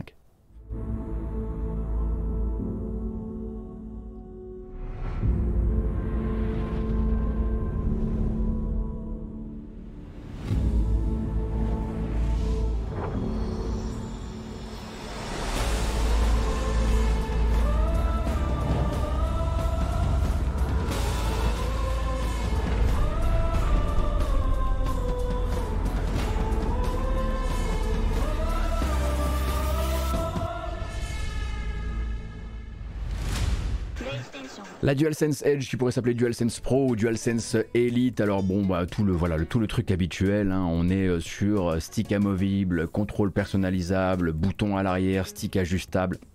Course des gâchettes également, euh, des schémas de contrôle qui sont sauvegardables, des capuchons de stick et de boutons interchangeables avec évidemment euh, plusieurs modèles inclus, tout ça, tout ça. Bref, une manette pro qui n'a pour l'instant euh, pas de date ni de prix, donc on attendra. Euh, dans les autres news, effectivement, de cette conférence, il y en a d'autres que je vais vous disséminer ça et là. Bien sûr, Hideo Kojima apparaît, nous dit oui, je, contre- je, je travaille toujours sur mon jeu, mais vous ne verrez rien. Sachez en revanche que mon podcast, qui s'appelle Brain Structure, qui était jusqu'ici un podcast japonais, eh bien j'ai signé un partenariat avec Spotify pour vous proposer une version anglophone. Et donc le podcast, euh, on va dire, voyage dans la psyché et dans les, euh, et dans les, les concepts de, de, de Hideo Kojima euh, sera disponible également sur Spotify en version anglaise. Tout le monde est absolument ravi. Sachez d'ailleurs que son grand ami Jeff Keighley euh, fera régulièrement manifestement une apparition dans le podcast pour donner un petit peu son avis euh, sur certaines choses de, l'industrie. Bref, un podcast de bons copains auquel on peut forcément venir accoler une autre information qui elle n'a pas été n'a pas bénéficié de la chambre d'écho de la Gamescom mais quand même Masahiro Sakurai, le visage de Smash Bros et de Smash Bros Ultimate surtout, lance sa chaîne YouTube, une chaîne YouTube dans laquelle il veut justement parler de game design, parler de création de jeux vidéo. Et il a déjà vachement plus d'abonnés euh, sur YouTube que moi. hein. Il a annoncé ça il y a quelques heures, le sagouin. Et donc effectivement, vous pourrez d'un côté plonger euh, dans les idées sur le jeu vidéo de Kojima ou dans celle de Sakurai, d'un côté sur Spotify et de l'autre sur YouTube. Évidemment, euh, il y a encore 2-3 trucs hein, dont on parlera à propos de cette Gamescom. Toutes les news ici sont plus ou moins liées à la Gamescom de manière générale. Il y a encore quelques heures, on n'avait pas exactement d'officialisation de la période de sortie du PSVR 2, mais un tout petit peu avant l'Opening Night Live, justement, PlayStation a sorti voilà, un tweet et un post de blog pour annoncer que son casque de réalité virtuelle, successeur de leur premier casque, hein, euh, qui lui sera un casque uniquement pour PS5, eh bien, ça sortira au printemps 2023. On savait que c'était en 2023, on ne savait pas que ce serait au printemps euh, de l'année, donc plutôt sur le début de l'année. Et le but sera de faire coïncider ça un maximum euh, avec bah, ce qu'ils se sont fixés en termes de distribution euh, de la PS5 d'ici là. Hein. Rappelle que Sony espère avoir écoulé 18 millions d'exemplaires de sa console d'ici justement au printemps 2023. Ça fera un joli parc de départ pour le casque, mais on manque encore des infos les plus importantes parce que certes on a la fiche technique, on la connaît, on sait qu'il y a des choses très intéressantes là-dedans, autant sur la définition que sur le rendu fovéal qu'on a très envie euh, de voir en mouvement, mais il nous manque encore les plans de Sony d'un point de vue eh bien, du prix d'un côté euh, et aussi leur plan pour ne pas se retrouver euh, dans euh, pour ne pas se retrouver dans des problèmes d'acheminement d'approvisionnement du casque hein, car comme vous le savez les pénuries de composants sont encore bien réelles et frappent encore l'industrie de partout. Pour le prix en revanche la question est- n'a jamais été plus vivace hein, sur les casques de réalité virtuelle puisque Meta anciennement Facebook, euh, eh bien vient justement eux d'annoncer que leur casque, le MetaQuest 2, eh bien allait monter de 100 dollars, tout simplement parce qu'ils estimaient que bah, maintenant, euh, voilà, il fallait, euh, il fallait le payer plus cher. Donc à quel prix sera calé le PSVR 2 maintenant que l'un des casques les plus en vue, le MetaQuest 2, n'est plus à 350 euh, dollars mais à 450 dollars? On attend Sony effectivement au tournant sur l'annonce du prix de l'objet. Et évidemment, si le casque est attendu pour le premier euh, trimestre 2023, on peut s'attendre à ce que les jeux ambassadeurs du casque soient, arrivent plus ou moins au même moment. Euh, donc Horizon Call of the Mountain, hein, pour rappel, dans l'univers de Horizon euh, Forbidden West et Horizon Zero Dawn, pardon, le chapitre 2 de The Walking Dead Saints and Sinners, ainsi bien sûr que le copain qui est venu filer un coup de main, euh, Resident Evil Village, qui proposera sa version VR euh, sur euh, casque, sur, notamment sur casque PSVR 2. Donc ça, ce sont autant de projets dont on peut espérer effectivement qu'ils soient autour euh, du printemps de l'année prochaine. Maintenant, on peut parler peut-être des autres événements de la semaine, parce que vous allez peut-être me dire, si vous ne connaissez pas vraiment le fonctionnement d'une Gamescom, c'est tout. C'était ça la Gamescom? Non, ça c'était le début de la Gamescom. une conférence d'ouverture avec certaines annonces, mais on aura par exemple rendez-vous avec Nintendo, figurez-vous, pour un Treehouse qui aura lieu jeudi. Euh, ce soir, ce sera le Future Game Show. Moi, je serai en live à partir de 19h et ça commencera à 20h. Une quarantaine de jeux présentés durant le Future Game Show. Vendredi soir, à 17h30, ce sera euh, les Awesome Indies de la Gamescom. Et autour de ça, eh bien, chacun, chaque euh, éditeur, développeur est encore effectivement libre de faire des annonces. Comme je l'ai dit hier soir, moi, je trouve qu'il y en a un qui a vraiment pas saisi sa chance, c'est Microsoft, puisqu'ils étaient partenaires de l'événement chez Jeff Kelly. Et qu'ils, ils- donc ils étaient même pas, c'est même pas comme, Sony n'était pas partenaire, Activision n'était pas partenaire, Electronic Arts non plus, euh, Nintendo non plus. Il y avait un petit boulevard quand même effectivement euh, pour euh, bah, au moins, au moins une petite CG d'un projet même, même extrêmement lointain. Et ils ont été très discrets. Alors après, Microsoft peut aussi avoir le choix, avoir fait le choix de se dire, on a beaucoup ouvert notre tronche un peu trop tôt ces dernières années et on n'a pas envie de reproduire euh, l'erreur. Donc bah, pour les jeux Microsoft que on pouvait espérer voir euh, dans, ce, ce- ce- dans cette enveloppe de temps-là, je pense à Hellblade par exemple, euh, je pense bien sûr à Starfield ou à Redfall, rendez-vous plutôt aux Game Awards, hein, parce qu'on le sait déjà, Starfield et Redfall sont des jeux qui ne sont pas du tout jouables sur le salon, hein. ça il faut bien le noter. Quant aux autres, les Perfect Dark, bien sûr, les Fables, euh, tous ces jeux-là, euh, partaient du principe qu'ils sont encore très très loin de nous. Hein. Contraband, très probablement encore très loin de nous. Euh, Indiana Jones, j'en parle même pas. Voilà, voilà, c'est bien des trucs qu'il faut, il faut. Et puis The Elder Scrolls 6, arrêtez de me demander si ce soir on va voir du gameplay de The Elder Scrolls 6. Vous verrez pas le paix d'une épée de The Elder Scrolls 6 tant que Starfield ne sera pas sorti et aura été réparé. Ce qui sera déjà assez long sur le calendrier. Donc, euh, donc voilà, faut, faut revenir un petit peu sur le, le réel du calendrier de Microsoft à un moment. Et donc, je le disais, euh, Nintendo jeudi 18h30. Un Treehouse très tourné vers Splatoon 3, mais aussi euh, le Harvestella de chez Square Enix, donc euh, l'un des nouveaux projets qui fera le calendrier de fin d'année de Square Enix, qui sera présenté euh, durant, durant la soirée de jeudi. Et comme je le disais ce soir, rendez-vous pour le futur Game Show. Évidemment, il y a des news sur Destiny aussi, et c'est vrai qu'on aurait pu parler de Homeworld, Homeworld qui a montré du gameplay, et ça c'est vrai que je les ai oubliés, les coquins de Homeworld. Alors ce que je vais faire, c'est que je vais vous montrer la bande-annonce tout à l'heure, mais Destiny. Destiny faisait un live juste avant, Bungie faisait un live autour de Destiny juste avant l'Opening Night Live, et là-dedans ils ont annoncé bah, surtout la prochaine grosse extension qui sortira après The Witch Queen au cordeau l'an prochain en 2023, le 28 février 2023. Une présentation donc avec une bande-annonce de la nouvelle ville du jeu qui s'appelle Neomuna. Donc on va, on va se, dirige vers Neptune si je dis pas de bêtises. Un grappin dans Destiny 2, un grappin qui s'appelle le fil obscur. Et dans l'intervalle, énormément de changements annoncés. Le genre de changement qu'il me serait moi très difficile de détailler sérieusement étant donné mon statut de non-joueur de Destiny 2. Mais voilà, beaucoup de choses à voir. Un très gros live qui manifestement a fait plaisir à beaucoup de gens avec une dernière annonce dont on parlera juste après. Mais d'abord, effectivement, la bande-annonce de Destiny 2 Eclipse, la prochaine extension euh, calée pour février 2023. Quand ils verront cette fin glorieuse, En français, avec Benoît Allman. ils viendront nous trouver. Ils savoureront leurs vains efforts jusqu'au dernier. C'est dans leur nature.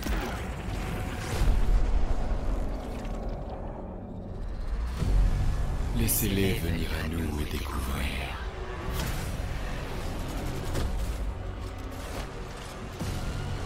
Notre véritable forme. Ce qu'ils feront alors.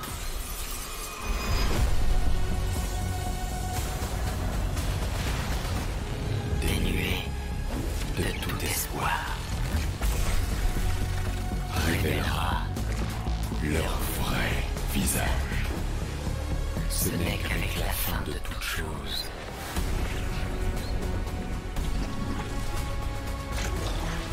que nous serons libres.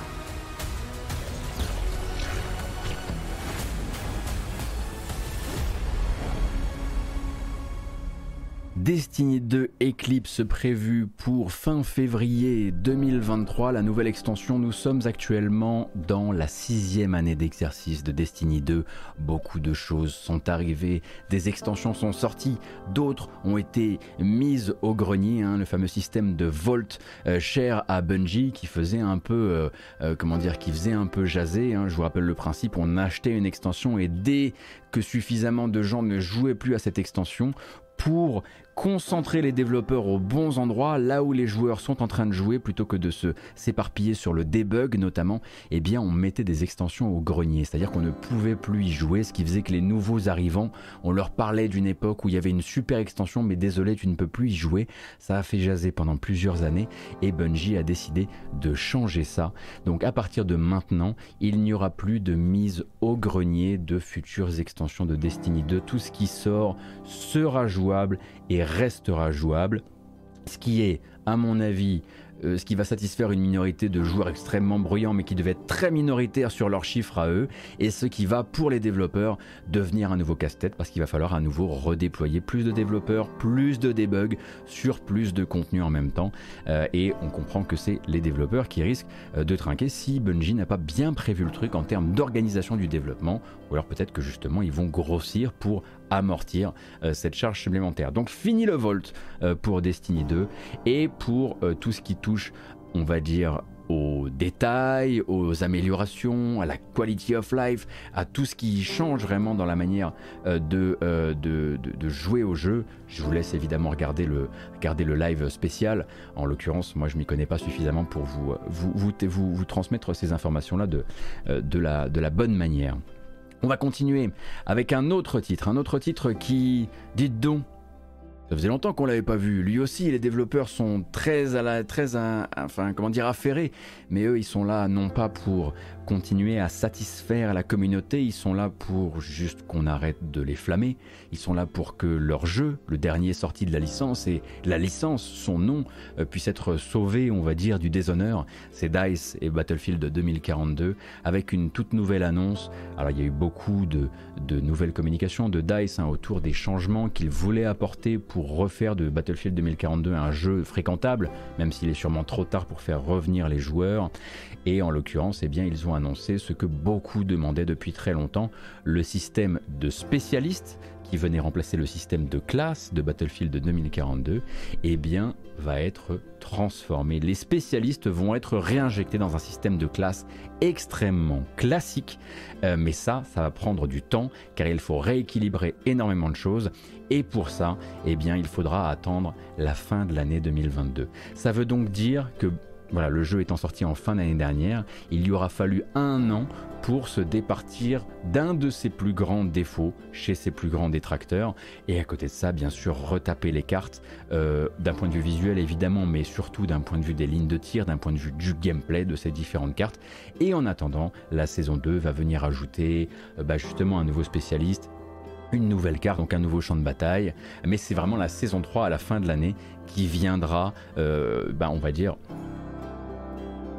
oui, qui viendra annuler une partie en tout cas du système de spécialistes tel qu'il avait été, euh, tel qu'il avait été conçu à la base. Donc ça c'est une annonce qui a été réalisée euh, par DICE il n'y a pas très très longtemps.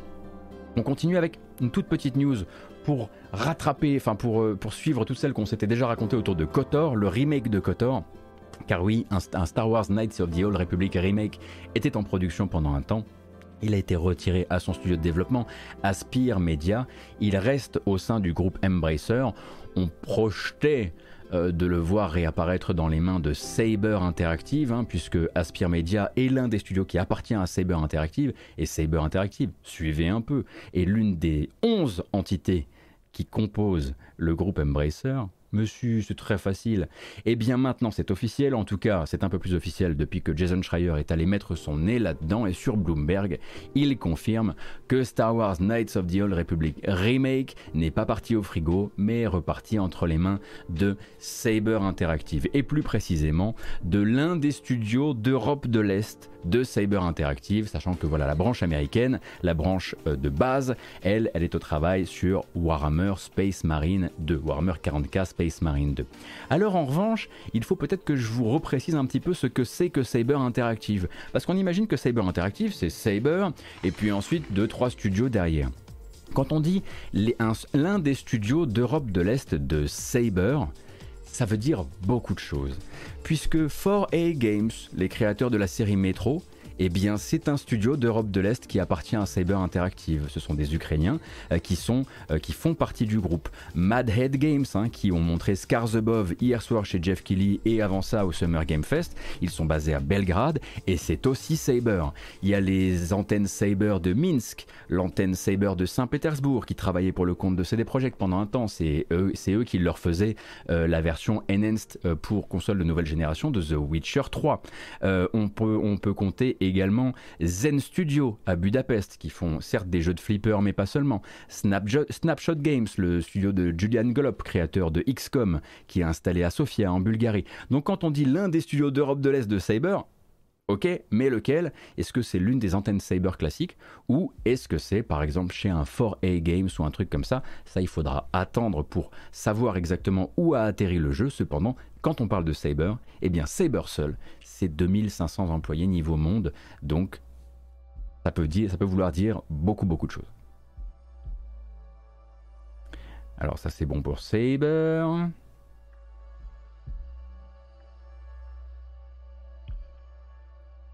Je rattrape un petit peu. Alors merci beaucoup. Depuis tout à l'heure, je suis tellement dans mon tunnel que euh, j'ai euh, pas remercié voilà, beaucoup de gens pour les primes. Nionto, Xelta Online, merci pour le follow. Prof Peters, merci beaucoup pour les 7 mois. Glycine pour le follow. Teslagos pour le follow. Bimbojet, merci beaucoup pour les 19 mois, etc. etc. Désolé si je ne vous ai, vous ai pas cité, je ne vous ai pas cité avant, c'est terrible ça. Et merci infiniment pour le soutien. Alors, on continuera encore. Oui, alors le, launch trailer de The Last of Us Part 1 vient de sortir il y a 4 minutes. Je vous rappelle que le jeu sort dans quelques jours, hein, puisqu'il sort le 2 septembre. Là, je vois euh, des déclarations de Phil Spencer à propos euh, du deal Microsoft Activision. Et ça parlerait aussi de sa politique vis-à-vis des syndicats dans le jeu vidéo. Ce sont autant de choses que je vais plutôt relire au calme et desquelles on parlera vendredi lors de la grâce matinale Actu Jeux vidéo euh, de vendredi. Merci beaucoup, Prof Peter, c'est très gentil. Et, et, et, parlons un petit peu d'un truc un peu différent, euh, qui n'est pas directement lié à la Gamescom. Moi, je suis très content de pouvoir vous partager cette news parce que voilà, j'en ai déjà parlé plusieurs fois ici en live, mais voilà, quand on croit très fort dans la protection des animaux de manière générale et qu'on aime les jeux vidéo, on y voit plus souvent de très mauvaises idées et de très mauvaises récup euh, qui nous font souvent passer pour des allumés, euh, les antispécistes, etc. Alors voilà, je suis super content de l'initiative de la SPA qui cette fois-ci a du sens, de la modernité, du chien, alors que justement il s'agit euh, de chats. Donc Kaline, Doc, Zoya, Pastel et Petite Crevette, ce sont cinq chats qui cherchent actuellement véritablement une maison et qui sont euh, des, pensionnaires, hein, des refuges de la SPA, et qui ont désormais leur clone virtuel dans Stray grâce à une initiative qui s'appelle Adopte un mode. Donc les possesseurs de Stray sur PC ont accès à 5 modes gratuits pour changer l'apparence du héros chat du jeu et faire connaissance avec ces 5 ambassadeurs de la SPA, on peut dire ça comme ça, qui viennent rappeler bah, l'existence hein, de tous ces animaux euh, qui recherchent des adoptants.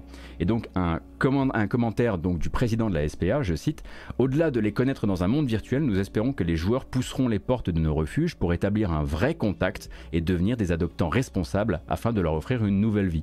Donc honnêtement, j'ai vu beaucoup, beaucoup, notamment de déclarations de PETA, souvent vis-à-vis du jeu vidéo, qui sont vachement à côté, et tu te dis non, là, vraiment, vous, vous, n'aidez pas le truc, en tout cas pas sur ce jeu-là, vous avez mal choisi votre sujet.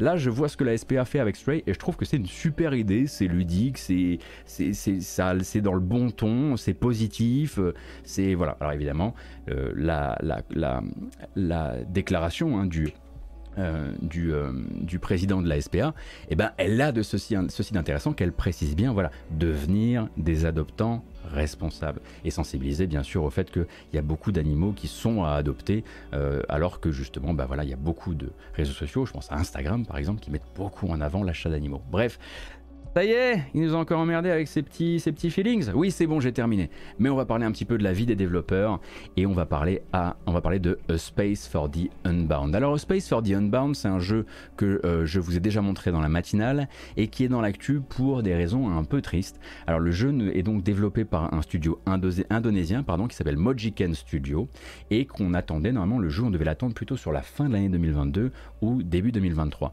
Un jeu d'aventure avec du surréalisme magique, un pixel art à tomber par terre, qui se retrouve désormais dans un conflit avec l'un de ses éditeurs, un conflit si larvé manifestement qu'il perd toute date de sortie pour le moment. On regarde d'abord la bande-annonce et ensuite je vous explique ce qui s'est passé.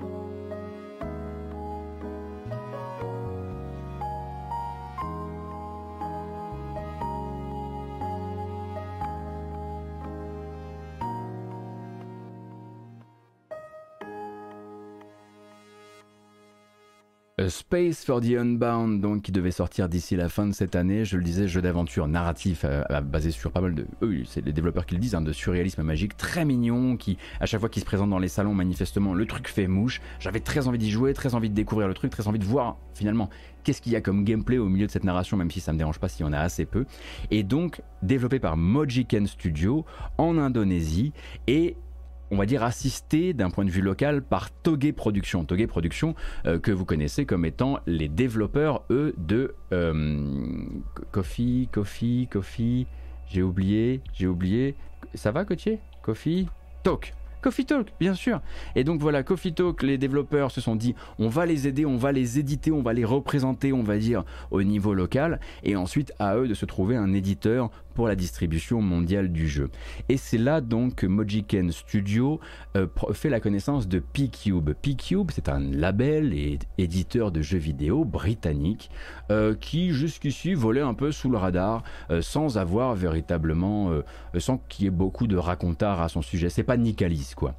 On apprend en revanche par un tweet, un très long texte publié euh, par les développeurs il y a quelques heures, en tout cas qu'ils accusent euh, P-Cube de s'être fait de l'argent sur leur dos euh, de manière euh, assez, assez déplacée, comme toutes les arnaques, c'est déplacé.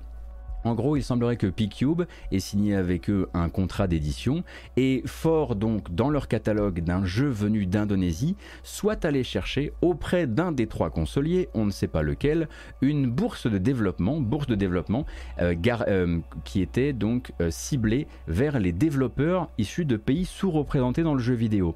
Donc il semblerait qu'un éditeur britannique se soit attribué la culture d'un développeur indonésien pour récupérer une bourse de travail auprès de Sony, Microsoft ou Nintendo sans jamais transmettre l'argent. Euh, et du coup, à partir de là, conflit entre les deux sociétés. Et de là, bien sûr, Mojiken Studio eh bien, rompt son contrat euh, avec P-Cube. Sauf qu'on ne rompt pas un contrat comme ça. Et à partir du moment eh bien, où on va euh, casser ce genre d'accord, très probablement des pénalités à payer, très probablement des tribunaux qui vont devoir s'occuper de tout ça. Et de manière générale, le, le calendrier qui est le plus décalé, eh c'est évidemment le calendrier de sortie du jeu. Euh, donc pour l'instant, Space for the Unbound euh, ne pourra pas, en tout cas, euh, respecter sa date de sortie de la fin d'année, car le développeur accuse l'éditeur de malversation. Depuis, évidemment, comme très souvent dans ces cas-là, une affaire explose et les autres suivent. Et vous pourrez, si vous cherchez un petit peu, euh, notamment euh, du côté, euh, du, monde du jeu vidéo indépendant, trouver d'autres développeurs qui disent Alors c'est vrai que nous, on a failli se faire arnaquer par P-Cube. Et j'aurais tendance à recommander à toute personne cherchant actuellement un éditeur de ne pas s'y frotter et de le rajouter à la blacklist avec par exemple Nicalis ou Dungan où ça n'a pas toujours été, où ça n'a pas toujours été incroyable. Donc voilà. L'éditeur a répondu Eh bah écoutez, voilà qui est bien. Que, répond l'éditeur? P-Cube, P-Cube Games. Quelle est la réponse officielle? Je vois rien. Là, je vois le dernier tweet qui date d'il y a deux jours. Ah, Nicalis, oui, Nicalis, il y a des affaires de vol de, licence, euh, il y a des conflits avec des développeurs qui, euh, qui ont duré euh, des années, des développeurs, euh, notamment un, développeur français, Christophe Galati, euh, qui, euh, a, passé des années à récupérer le contrôle sur son propre jeu. Ah oui, Nicalis, euh, il y a bien qu'un développeur qui le respecte, c'est Edmund Macmillan, hein. sinon c'est non. hein. Effectivement, il y avait eu aussi des, des- des sales histoires autour de Cave Story à l'époque. Merci beaucoup MXM pour la réponse de... Ah, attendez, je récupère donc la réponse de P-Cube. On est un peu en live là. Nous avons honoré toutes nos obligations en matière euh, d'édition et avons suivi Toge Productions euh, à tous les stades du développement du jeu et ce à travers les reports et les difficultés. Ah oui, j'ai oublié de dire que cette bourse de développement, parce que là, c'est ce qu'ils disent à travers les reports et les difficultés, cette bourse de développement a été, et qui- qu'ils devaient aller chercher, c'était en, en 2020 et c'était en plein milieu de la crise du Covid. Euh, et du coup, cet argent ne serait pas allé jusqu'au dé- jusqu'aux développeurs en Indonésie.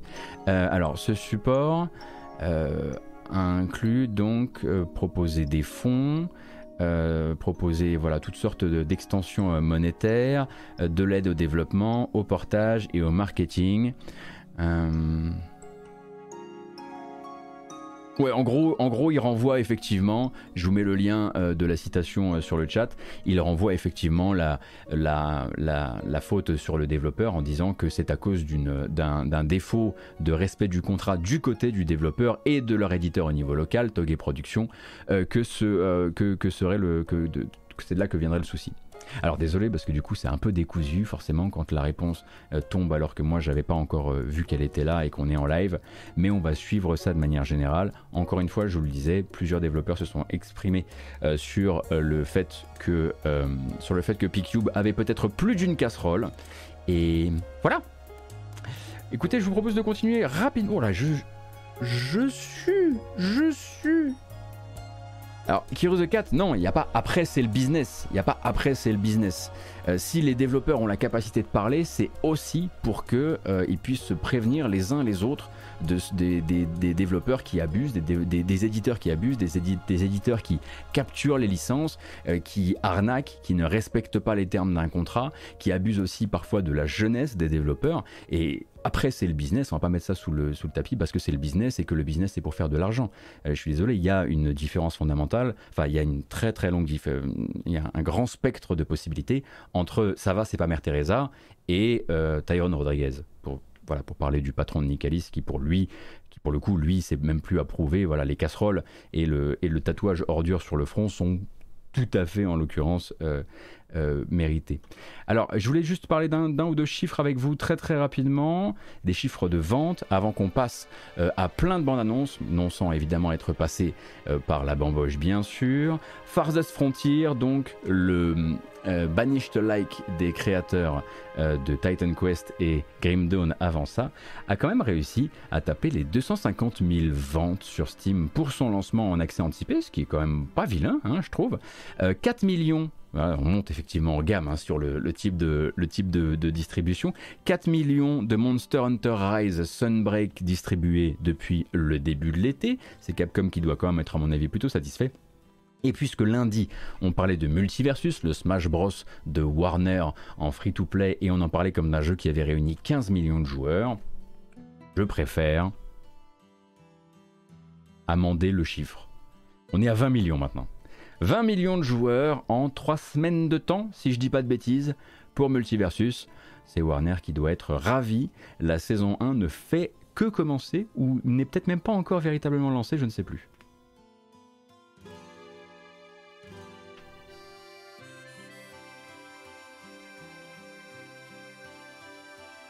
Je rattrape un peu parce que voilà, vous avez écrit beaucoup beaucoup de choses et, et j'ai pas pu suivre, j'ai pas pu tout suivre pour le coup. Donc ça c'était pour les petits chiffres de vente, les petits et les gros chiffres de vente bien sûr. Qu'est-ce qu'on va s'écouter? Ah voilà, un morceau rafraîchissant. J'ai besoin que ce soit très rafraîchissant. C'est bon, je l'ai. Je l'ai, je l'ai. Petite bamboche très rapidement, merci beaucoup pour votre présence. Vous êtes un petit peu plus de 1200. Et derrière cette bamboche, eh bien, beaucoup de bandes annonces, de jeux à sortir dans les temps à venir, de jeux reportés, de jeux qui ont sorti justement une bande annonce durant la Gamescom également. Et ensuite, j'irai prendre l'air. Et puis ensuite, tu auras un deuxième live à 19h pour suivre le futur Game Show. Moi, ça va. Je reste cool. Je suis hyper détendu et j'ai encore toute mon énergie, bien sûr. Bien sûr.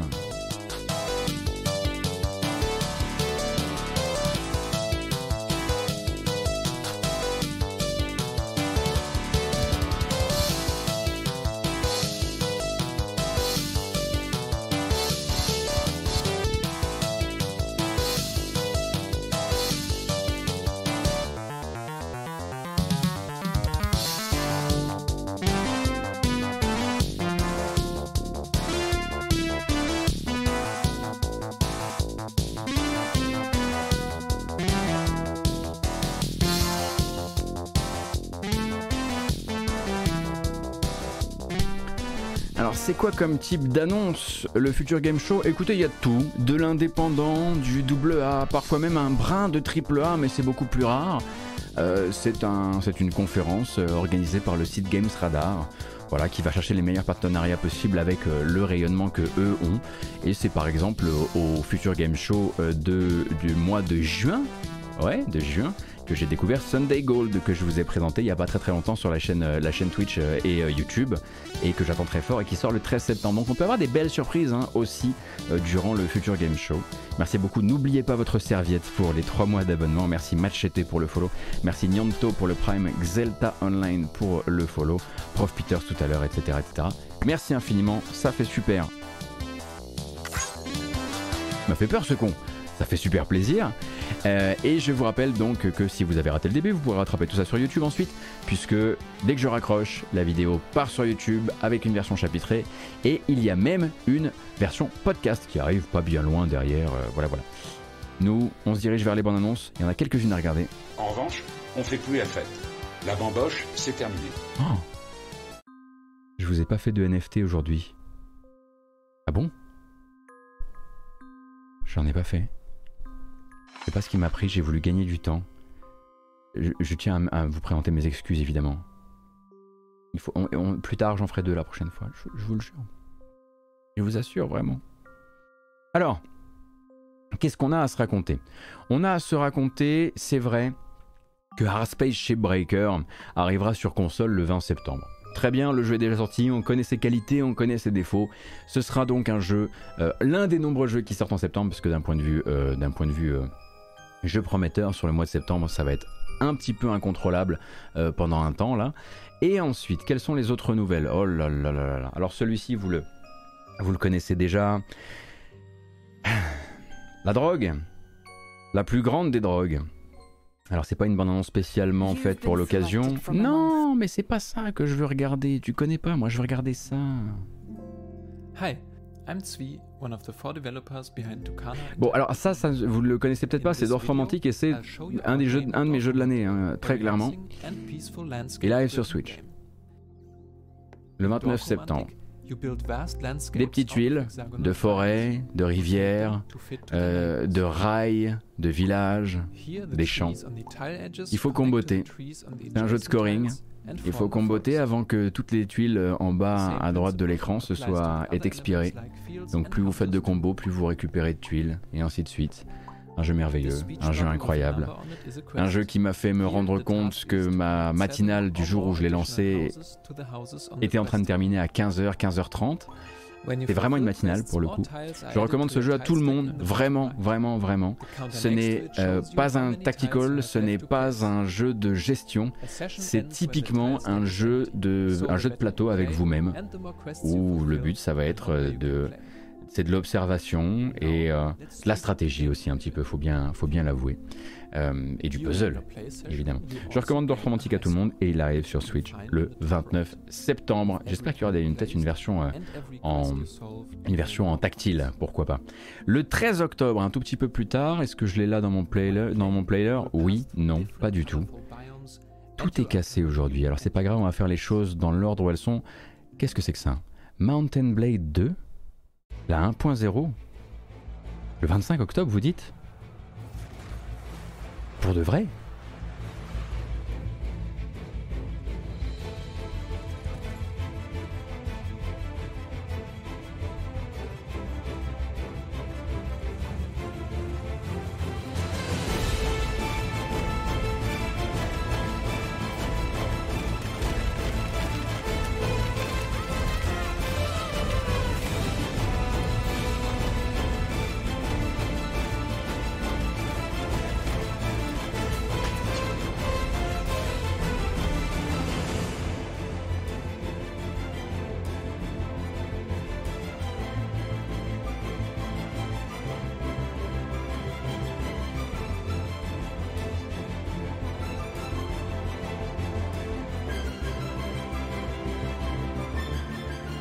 Est-il la peine de vous réexpliquer ce que c'est que Mountain Blade qui finalement a euh, créé un genre derrière lui? Parce que beaucoup de jeux hein, lui ont emboîté le pain, hein. le jeu vraiment de bac à sable, de mercenaires, de bandes de mercenaires. Battle Brothers euh, est un suiveur quelque part à sa manière avec plus de tactique et moins d'action en temps réel euh, du premier Mountain Blade et Mountain Blade 2 ou Bannerlord euh, avec de très très très très beaux streams hein, du côté de chez Monsieur Oupi euh, eh bien, annonce sa 1.0 et son arrivée sur console, si je ne m'abuse, pour le 25 octobre prochain. Alors c'est beaucoup plus buggé et accidenté que ce que vous voyez là, hein, parce que ça reste effectivement euh, le studio Tell Worlds et c'est comme ça qu'ils font des jeux, mais avec la fameuse profondeur qu'on leur connaît. Euh, et c'est très agréable de savoir qu'ils avaient véritablement un horizon de 1.0, hein, parce que pendant longtemps c'était plutôt des faiseurs de d'éternel bêta, qui n'arrivait pas forcément à se fixer sur l'aspect véritablement, euh, on va dire, fini de l'œuvre, si on peut dire ça comme ça.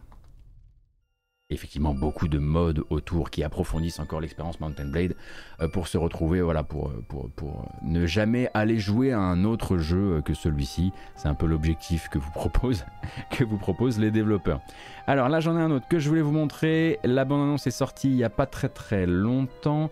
On se retrouve là pour le coup au 13 octobre. Désolé, c'est pas dans l'ordre cette fois-ci. 13 octobre pour The Last Oricru. Vous vous souvenez de Oricru On l'a vu une, à deux fois par an euh, dans les événements organisés euh, par euh, Prime Matter et généralement à la Gamescom. Et The Last Oricru sera donc un action RPG médiéval fantastique. Pas pour tout le monde parce que résolument double A. Et je pensais sincèrement qu'il avait encore bien un an et demi de développement devant lui. Non, non, il sort le 13 octobre.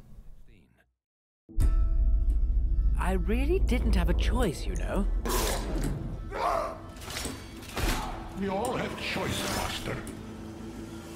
We can choose to help those who make others suffer, or we can choose to help those who suffer. Be sure you know what is better. I'm finding our spaceship, getting out of here. Where is your sense of justice? Our primary objective is to get to the cradle of life and leave this planet. Come closer. You can't enslave them. You simply own them. And that's what we do since the dawn of our proud empire.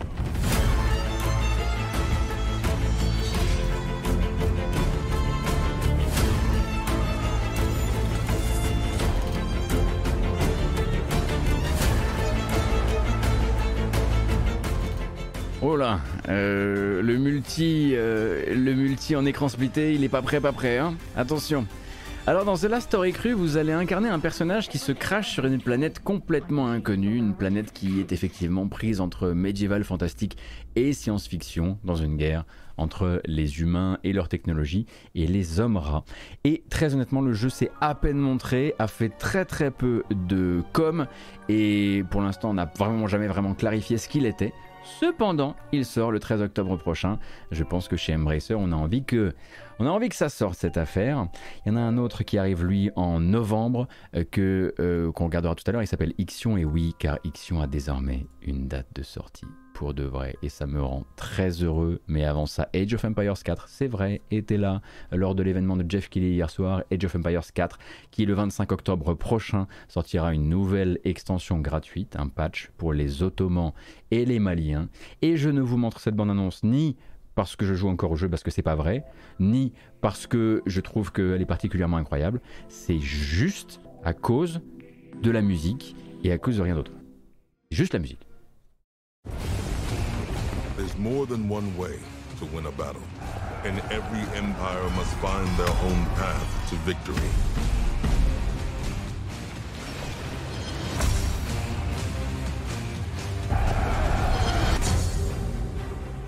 Whether you strike from afar or ambush up close, the Malians will use wit and strategy to outmaneuver their opponents and gain the advantage on the battlefield.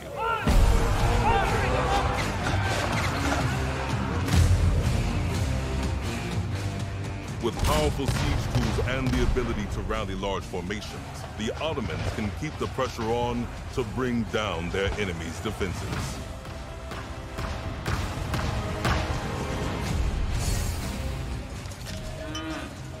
Moi, honnêtement, je vais pas vous mentir, j'imagine les bureaux du développeur.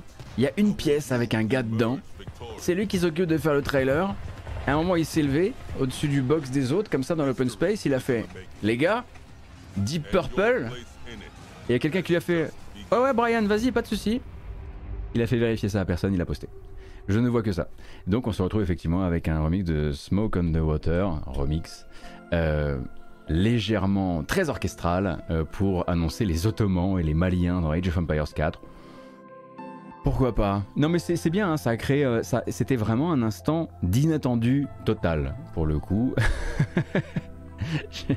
En tout cas, à titre personnel, je n'étais pas prêt. Alors je l'ai dit, Ixion a une date de sortie. Alors qu'est-ce que c'est que Ixion? Vous connaissez le développeur Bulwark, ils sont originaires d'Angoulême et ils avaient avant ça fait un jeu qui s'appelle Warhammer 40k Mechanicus. Un jeu de tactique au tour par tour dans l'univers de Warhammer 40 000 avec une BO incroyable composée par Guillaume David.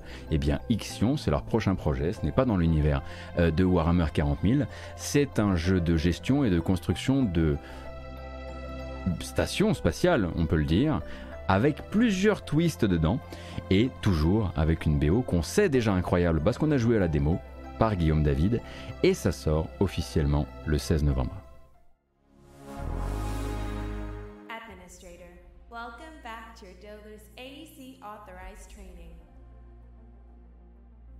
While on mission, you will be accompanied by your very own digital personal assistant, Eden. Through your collaboration. Administrator. Administrator.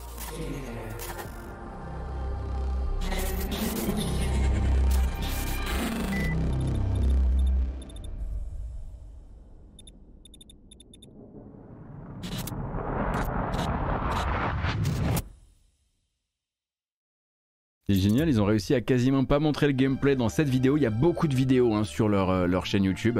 Et il y avait une démo, et peut-être que la démo est encore disponible, et peut-être que vous avez vu des gens essayer le jeu et juste péter un plomb sur le jeu, et notamment la fin de la démo. Ça a été mon cas, en l'occurrence, ça a été le cas d'Atomium, je crois aussi, mais vous avez plein de gameplay sur YouTube, je recommande vraiment, et vous verrez que les ambiances sonores sont assez incroyables. Ixion est devenu officiellement l'un des jeux que j'attends le plus pour le mois de novembre, et ce sera donc pour le 16 novembre. J'ai très très très hâte. Et autour justement hein, du 16 novembre, bah, un jour avant en l'occurrence, euh, c'est Pentiment qui sortira. Pentiment, c'est officiel maintenant, le petit projet au sein de Obsidian, euh, conduit donc par Josh Sawyer, qui est moins un RPG qu'une aventure narrative sous forme d'enluminure médiévale, Camulox, eh bien, se commercialisera à 20 euros, pas plus, sur Xbox et PC le 15 novembre prochain. Je vous rappelle le pitch. On est dans la haute Bavière du XVIe siècle et on va incarner Andreas Mahler, un artiste it- itinérant qui va se retrouver impliqué malgré lui dans des meurtres et des scandales qui vont s'étaler sur 25 ans de sa vie euh, dans, une ville fictive qui s'appelle, je crois, Ta- Tassin- Tassing, Tassing ou un truc comme ça, et dans une abbaye, etc., etc. Bref, ça y est, on a la date. Música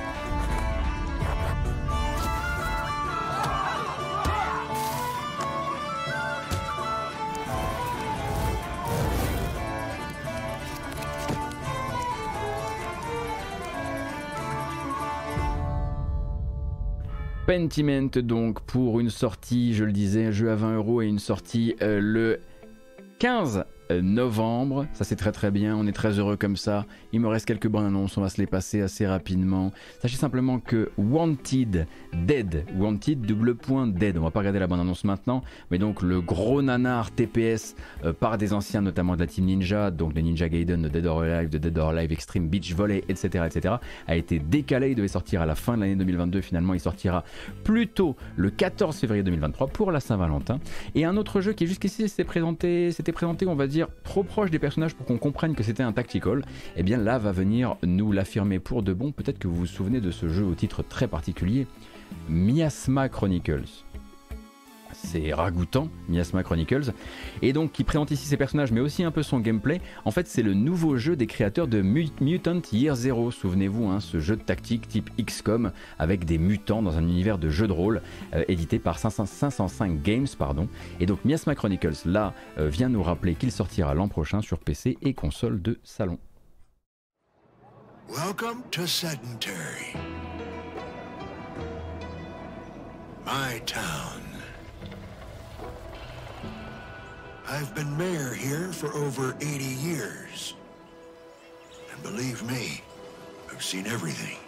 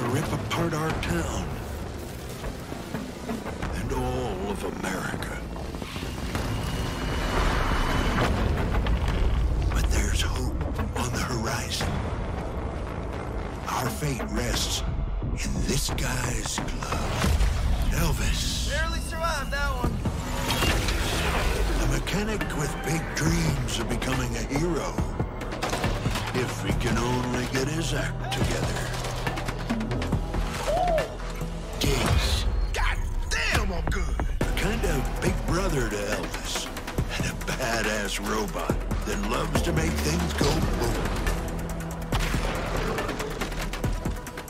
Should you boys be out here alone? Avouez que par rapport au, la première bande-annonce, là on est beaucoup plus clair hein, sur le type de style de jeu, on est beaucoup beaucoup plus proche finalement hein, de Mutant Year Zero.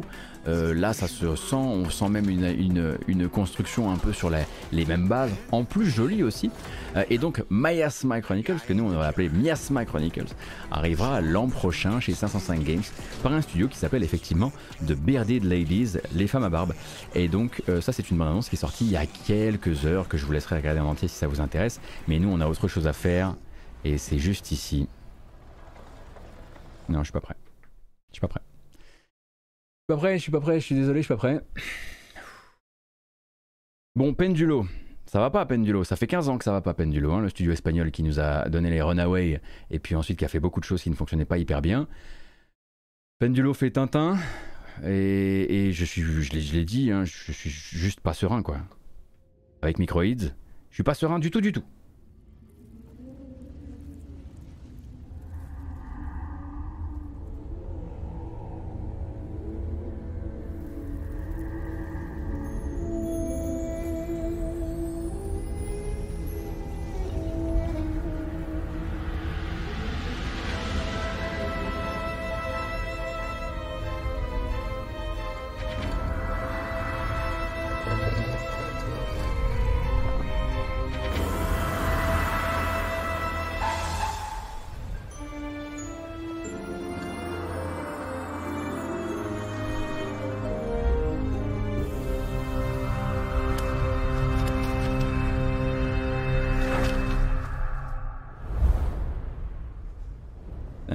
Ils mettent pas le- leur, logo sur beaucoup de trucs, mais ils ont décidé que ça c'était ok manifestement. Donc euh, pourquoi Pendulo? Je ne suis pas sûr. Vous savez, j'adore le premier Runaway et je défendrais même Runaway 2 à la limite.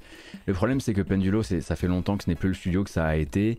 Ils ont perdu beaucoup de monde. Il y a eu beaucoup, voilà, beaucoup de choses qui se sont beaucoup moins bien passées. Black Sad n'était pas un jeu incroyable et c'est voilà, c'est peu de le dire. Euh, Yesterday Origins, c'était pas bon. Euh, là, ils ont fait récemment Vertigo, souvenez-vous, hein, Alfred, Hitchcock's Vertigo, qui est complètement passé sous le radar, qui n'a pas envoyé de clé à la presse. Et manifestement, vu la note qu'il a pris ensuite sur Metacritic euh, et sur OpenCritic, j'aurais tendance à dire que c'était pas bien non plus. Alors vous avez des premiers screenshots qui montrent un petit peu le design qu'ils ont décidé d'adopter pour ce jeu qui s'appelle Tintin Reporter, les cigares du pharaon.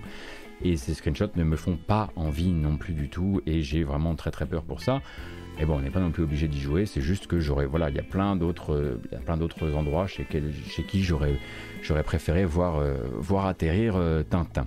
Euh, tant qu'on est d'ailleurs chez Microids, ils ont annoncé le report de Flashback 2, hein, toujours porté par le studio de Paul Cuisset. Donc le retour de Flashback avec une graphique qui dit Flashback au carré, finalement ne sortira pas en cette fin d'année, mais plutôt en 2023 quelques trailers que j'avais encore envie de vous montrer, notamment un signé chez un autre éditeur français qui s'appelle Plugin Digital. C'est développé par un studio qui s'appelle Hello Penguin. Ça sort sur console de salon, Switch et PC dans on sait pas parce qu'on n'a pas la date. Le jeu s'appelle Vernal Vernal Vernal Edge. Ver- Vernal Edge. Il y a un truc, il y a un truc avec Ver- Ver- Vernal Edge. Ça m'intéresse.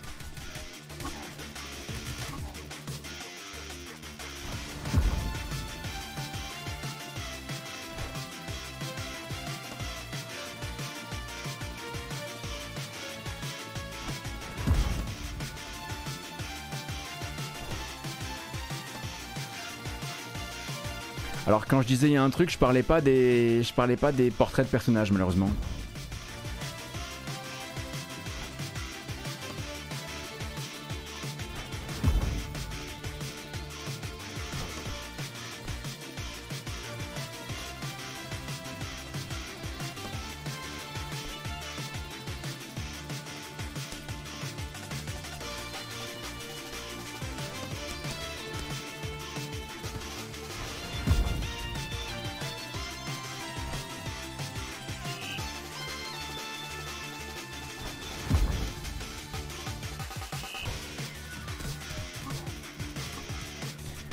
Si c'est pas fluide, c'est pas très très grave dans la mesure où, comme je le dis, le jeu n'a même pas encore les dates de sortie. hein. Il a juste profité un peu de la hype autour de la Gamescom là pour sortir une bande annonce.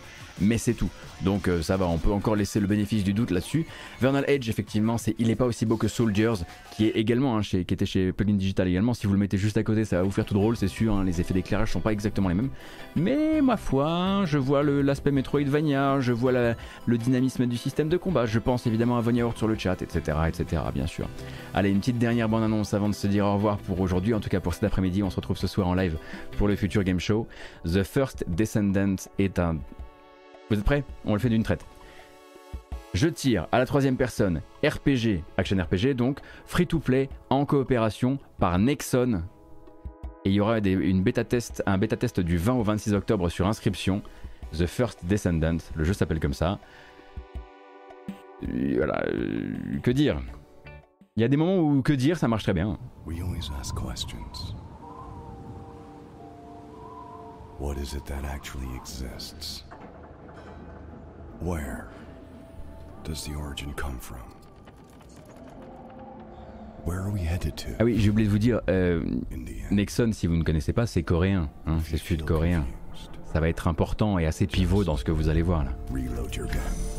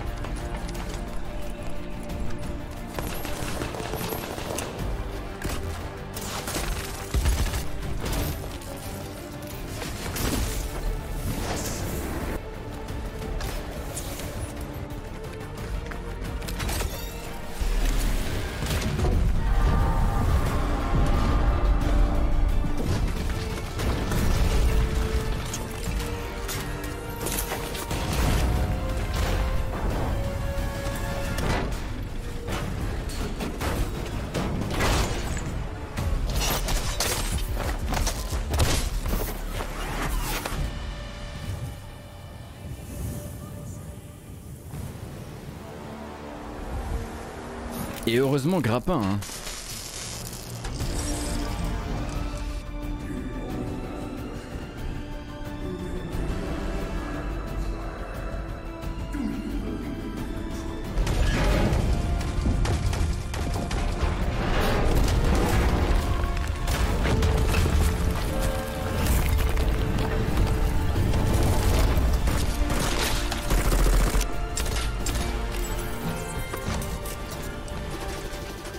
Vous le savez, hein, le TPS futuriste coréen, s'il n'y en a pas pour 1000 balles d'ambilight sur les combinaisons futuristes, ils explosent. Donc ouais, ouais, ouais, ouais, de l'indicateur néon vert, rouge, bleu, limite euh, une couleur par classe de personnage. Je le rappelle, le jeu s'appelle The First Descendant et donc s'annonce pour l'instant sans date de sortie et très probablement pas directement tourné vers nous en termes de public, comme étant un TPS Action RPG coop free to play. Donc euh, au niveau du système de monétisation, je pense qu'on va encore rigoler un grand coup. Euh, mais forcément, bah, c'est typiquement ce genre de jeu qui va, profiter d'une semaine comme celle-ci pour mettre le paquet, euh, aussi bien sur les moyens que sur la technique, que sur la musique. hein, parce que là, c'est vrai qu'on a vraiment... Oh, bonjour. Ah, je reconnais les croiseurs. hein, ils, viennent de StarCraft. Vous, vous, vous verrez ça directement avec Blizzard. Voilà donc pour The First Descendant. Et je vais m'arrêter là parce qu'il faut, franchement, il faut que je me détende les pattes, j'en peux plus. Donc, je ne vous montre pas le trailer de lancement de The Last of Us Part 1. Je pense que voilà, vous savez un petit peu de, de quoi il s'agit en l'occurrence. Comme je le disais, euh, ce soir, on se retrouve pour le Future Game Show. Demain, il n'y aura pas de récap l'après-midi. J'ai des obligations euh, dans, dans la journée qui font que on se retrouvera le soir directement pour le Treehouse de Nintendo à partir de 18h30. Également, donc vendredi, il y aura, vous, y aurez droit au grand débrief euh, des actualités de la Gamescom de la fin de semaine. Et là, on parlera bien sûr aussi de Phil Spencer qui nous parle un petit peu d'Activision Blizzard euh, dans le dans le futur giron de Microsoft. On parlera de tout ce qui a été annoncé au Future Game Show. On parlera du Treehouse de Nintendo et de tout ce que nous, aurons ramené aussi hein, mes ex-confrères de la presse, puisque bah, tout ce petit monde est actuellement à Cologne. Ils jouent à des jeux, ils vont écrire des previews, faire des vidéos, des vidéos de présentation. Notamment, on sait que Pentiment est jouable là-bas. On sait que Lies of P est jouable là-bas, ou peut-être en tout cas approchable. Et ça, ce sont des jeux sur lesquels on a envie d'avoir des retours. Donc ben, voilà, restez un petit peu euh, alerte euh, et proche de vos médias jeux vidéo préférés dans les, dans les heures et les jours à venir. Parce que ça risque d'être assez intéressant. Voilà Je crève Let's go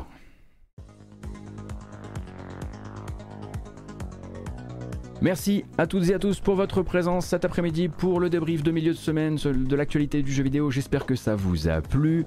Cette vidéo s'en va sur YouTube avec une version chapitrée, donc n'hésitez pas à vous abonner à la chaîne YouTube pour ne pas rater les prochaines publications. Il y a là-dedans bien sûr toujours les points actus, mais aussi des découvertes de jeux indépendants. Je ne peux que vous recommander la découverte d'ailleurs de Sunday Gold, parce que de, voilà, de mémoire récente, c'est vraiment le jeu qui m'a le plus plu dans mes découvertes.